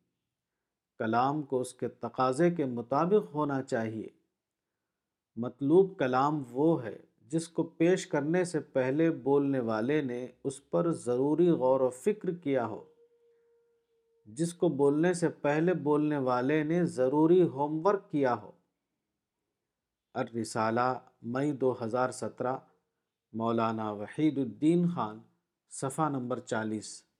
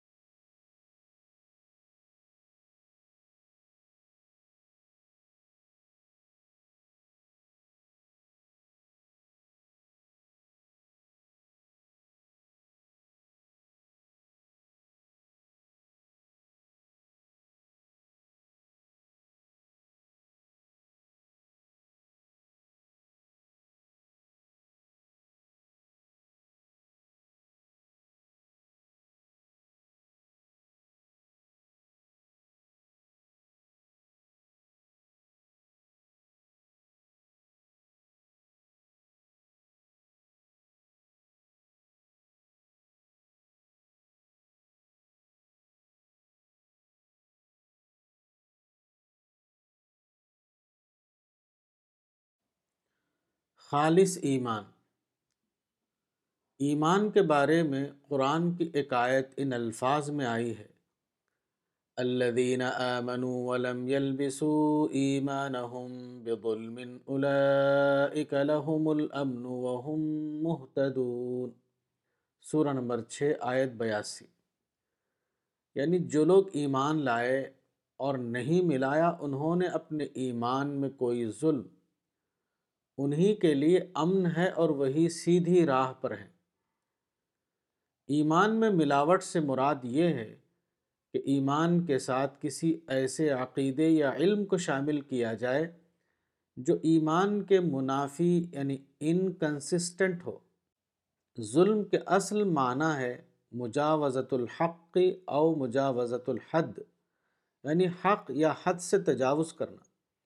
مثلا ایمان باللہ کے ساتھ یہ عقیدہ رکھنا کہ کچھ ہستیاں اللہ سے خصوصی قربت رکھتی ہیں اور ان کی بات اللہ کے یہاں مانی جاتی ہے۔ لیکن اس آیت میں ایمان کے ساتھ ملاوٹ کا لفظ نہایت وسیع معنی میں ہے۔ اس میں ہر وہ چیز آ سکتی ہے جو عقید توحید سے مطابقت نہ رکھتی ہو۔ توحید میں یہ ملاوٹ زیادہ تر مزاحات التوبہ تیس کی بنا پر ہوتی ہے۔ اور مزاحات کا مطلب ہے نقل کرنا یعنی ٹو امیٹیٹ یہ مزاحات ہمیشہ ماحول کے اثر سے ہوتی ہے۔ اس کی ایک مثال یہ ہے کہ موجودہ زمانے کے سیکولر حلقوں میں سیاسی فکر کو بہت فروغ حاصل ہوا ہے۔ اس بنا پر موجودہ زمانے میں سیاسی مزاحات کا ایک ظاہرہ پیدا ہو گیا ہے۔ قرآن میں حکم، سورہ یوسف آیت چالیس کا لفظ فوق فطری حکم کے معنی میں آیا ہے۔ مگر مزاحات کر کے کچھ مسلمانوں نے اس کو سیاسی حکم کے معنی میں لے لیا اور اس سے ان لوگوں نے یہ مطلب نکالا کہ مسلمانوں کا مشن زمین پر خدا کی سیاسی حکومت قائم کرنا ہے۔ یہ مزاحات جس کو قرآن میں ظلم کہا گیا ہے، اس کی کوئی ایک صورت نہیں ہے۔ ہر زمانے میں اس کی نئی صورتیں ہو سکتی ہیں۔ اہل علم کا یہ فرض ہے کہ وہ اپنے زمانے کے مزاحات کو پہچانیں اور اہل اسلام کو اس سے باخبر کریں۔ الرسالہ مئی دو ہزار سترہ مولانا وحید الدین خان صفحہ نمبر اکتالیس۔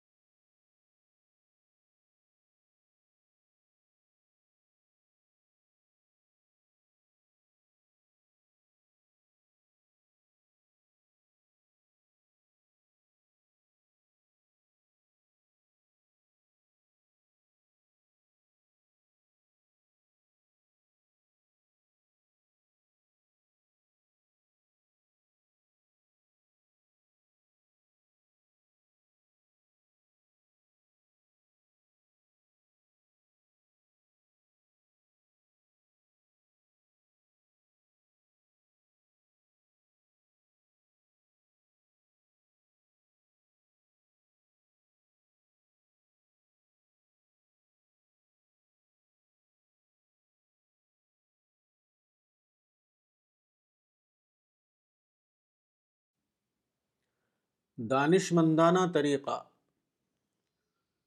صحابی رسول عمیر ابن حبیب ابن خماشہ نے اپنے بیٹے کو نصیحت کرتے ہوئے کہا، ملا یردا بالقلیل مما یأتی به السفیح یردا بالکثیر۔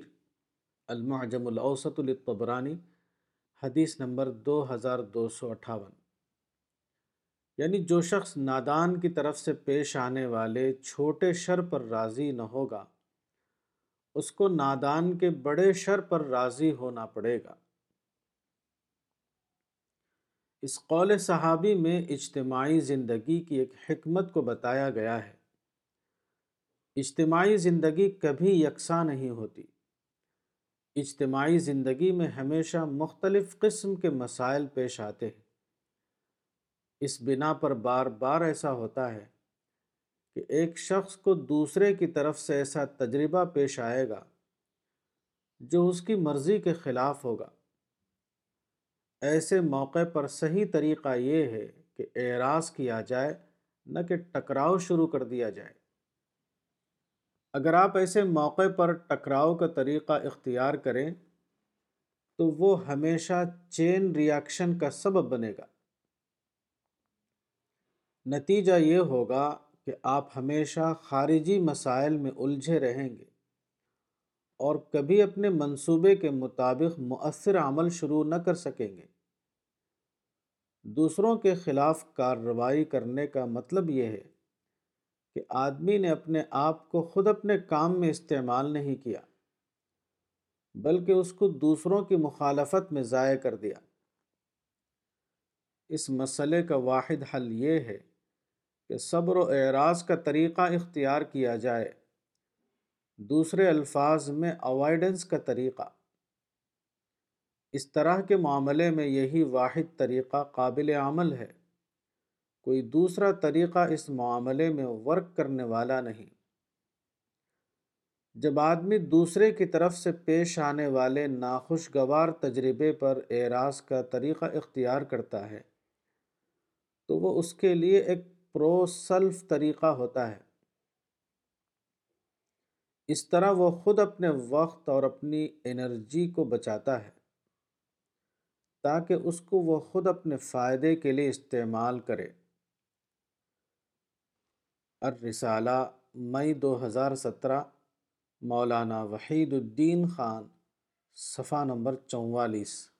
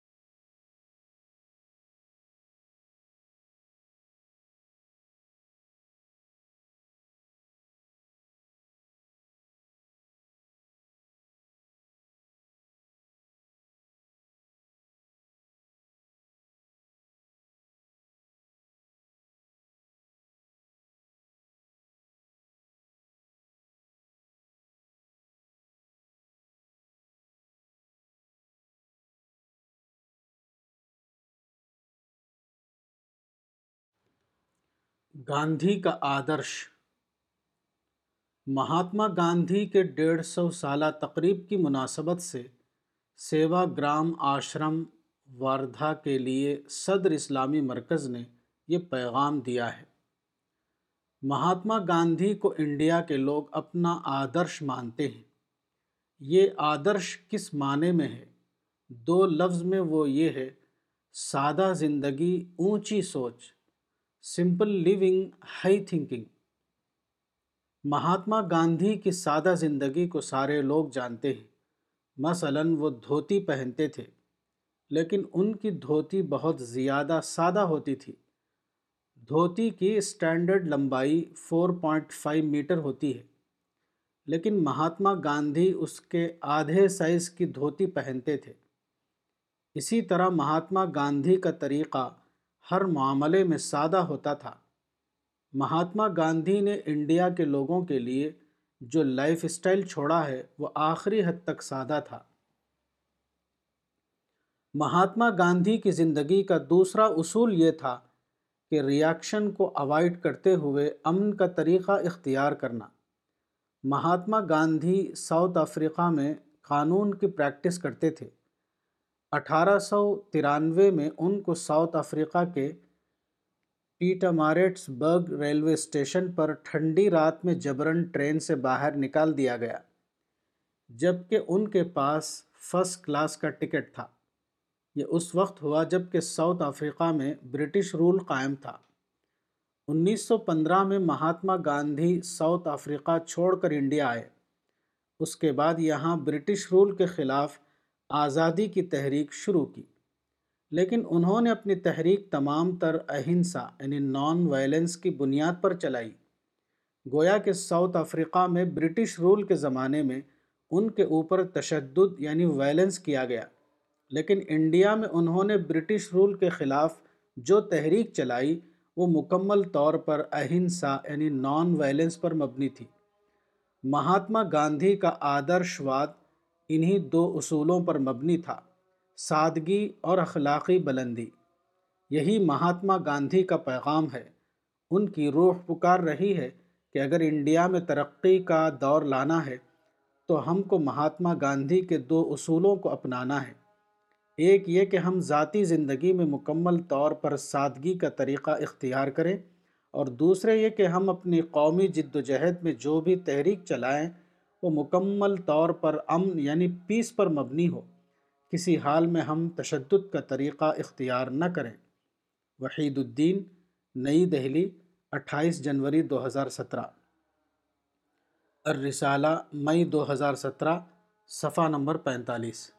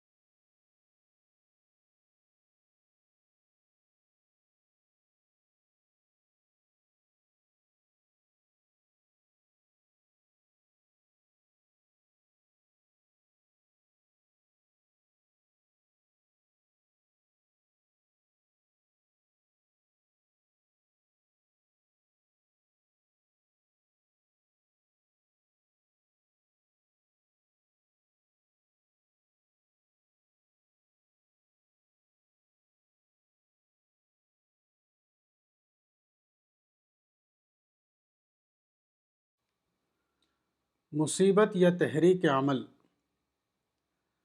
دنیا کی زندگی میں انسان کو طرح طرح کی مصیبتیں یعنی سفرنگس پیش آتی ہیں۔ فلسفی لوگ اس کو پرابلم آف ایول کہتے ہیں۔ ان کا کہنا ہے کہ خدا اگر قادر مطلق ہے تو دنیا میں مختلف قسم کی سفرنگ کیوں؟ مگر یہ سفرنگ کا مسئلہ نہیں، بلکہ وہ چیلنج کا مسئلہ ہے۔ اپنی حقیقت کے اعتبار سے وہ مصیبت نہیں ہے، بلکہ وہ مطالبہ عمل ہے۔ اس مسئلے کو انسانی ذہن سے نہیں دیکھنا چاہیے، بلکہ اس کو خالق کے اپنے منصوبہ تخلیق یعنی کریشن پلان کی نسبت سے دیکھنا چاہیے۔ خالق کے منصوبے کے مطابق، انسان سے یہ مطلوب ہے کہ وہ اپنے اندر تخلیقی فکر یعنی کریٹو تھنکنگ کی صفت پیدا کرے۔ اور تخلیقی فکر کی صفت کبھی نارمل حالات میں پیدا نہیں ہوتی، بلکہ وہ ایسے حالات میں پیدا ہوتی ہے جہاں انسان کو بار بار شوق کا تجربہ ہو۔ اصل یہ ہے کہ خالق نے انسان کو امکانی صلاحیتوں یعنی پوٹینشلز کے ساتھ پیدا کیا ہے۔ یہ بالقوہ صلاحیتیں اپنے آپ ظہور میں نہیں آتیں۔ اس معاملے میں خالق نے شوق ٹریٹمنٹ کا اصول رکھا ہے۔ یہ صلاحیتیں شاک ٹریٹمنٹ کے ذریعے بیدار ہوتی ہیں۔ اگر شاک ٹریٹمنٹ نہ ہو تو یہ صلاحیتیں خفتہ یعنی ڈورمنٹ حالت میں پڑی رہیں گی۔ انسان اپنے فطری امکانات کو واقعہ بنانے میں ناکام رہے گا۔ فطرت کا یہ اصول سیکولر لوگوں کے لیے بھی ہے اور مذہبی لوگوں کے لیے بھی۔ اس معاملے میں کسی گروہ کا کوئی استثنا نہیں۔ تاریخ گواہ ہے کہ جن لوگوں کے ساتھ شاک ٹریٹمنٹ کا معاملہ ہوا، انہوں نے بڑی بڑی ترقیاں حاصل کی۔ اس کے برعکس، جن لوگوں کے ساتھ شاک ٹریٹمنٹ کا معاملہ نہیں ہوا، وہ بڑی ترقی حاصل کرنے میں ناکام رہے۔ یہ فطرت کا ایک اٹل قانون ہے، وہ کبھی بدلنے والا نہیں۔ الرسالہ، مئی دو ہزار سترہ، مولانا وحید الدین خان، صفحہ نمبر چھیالیس۔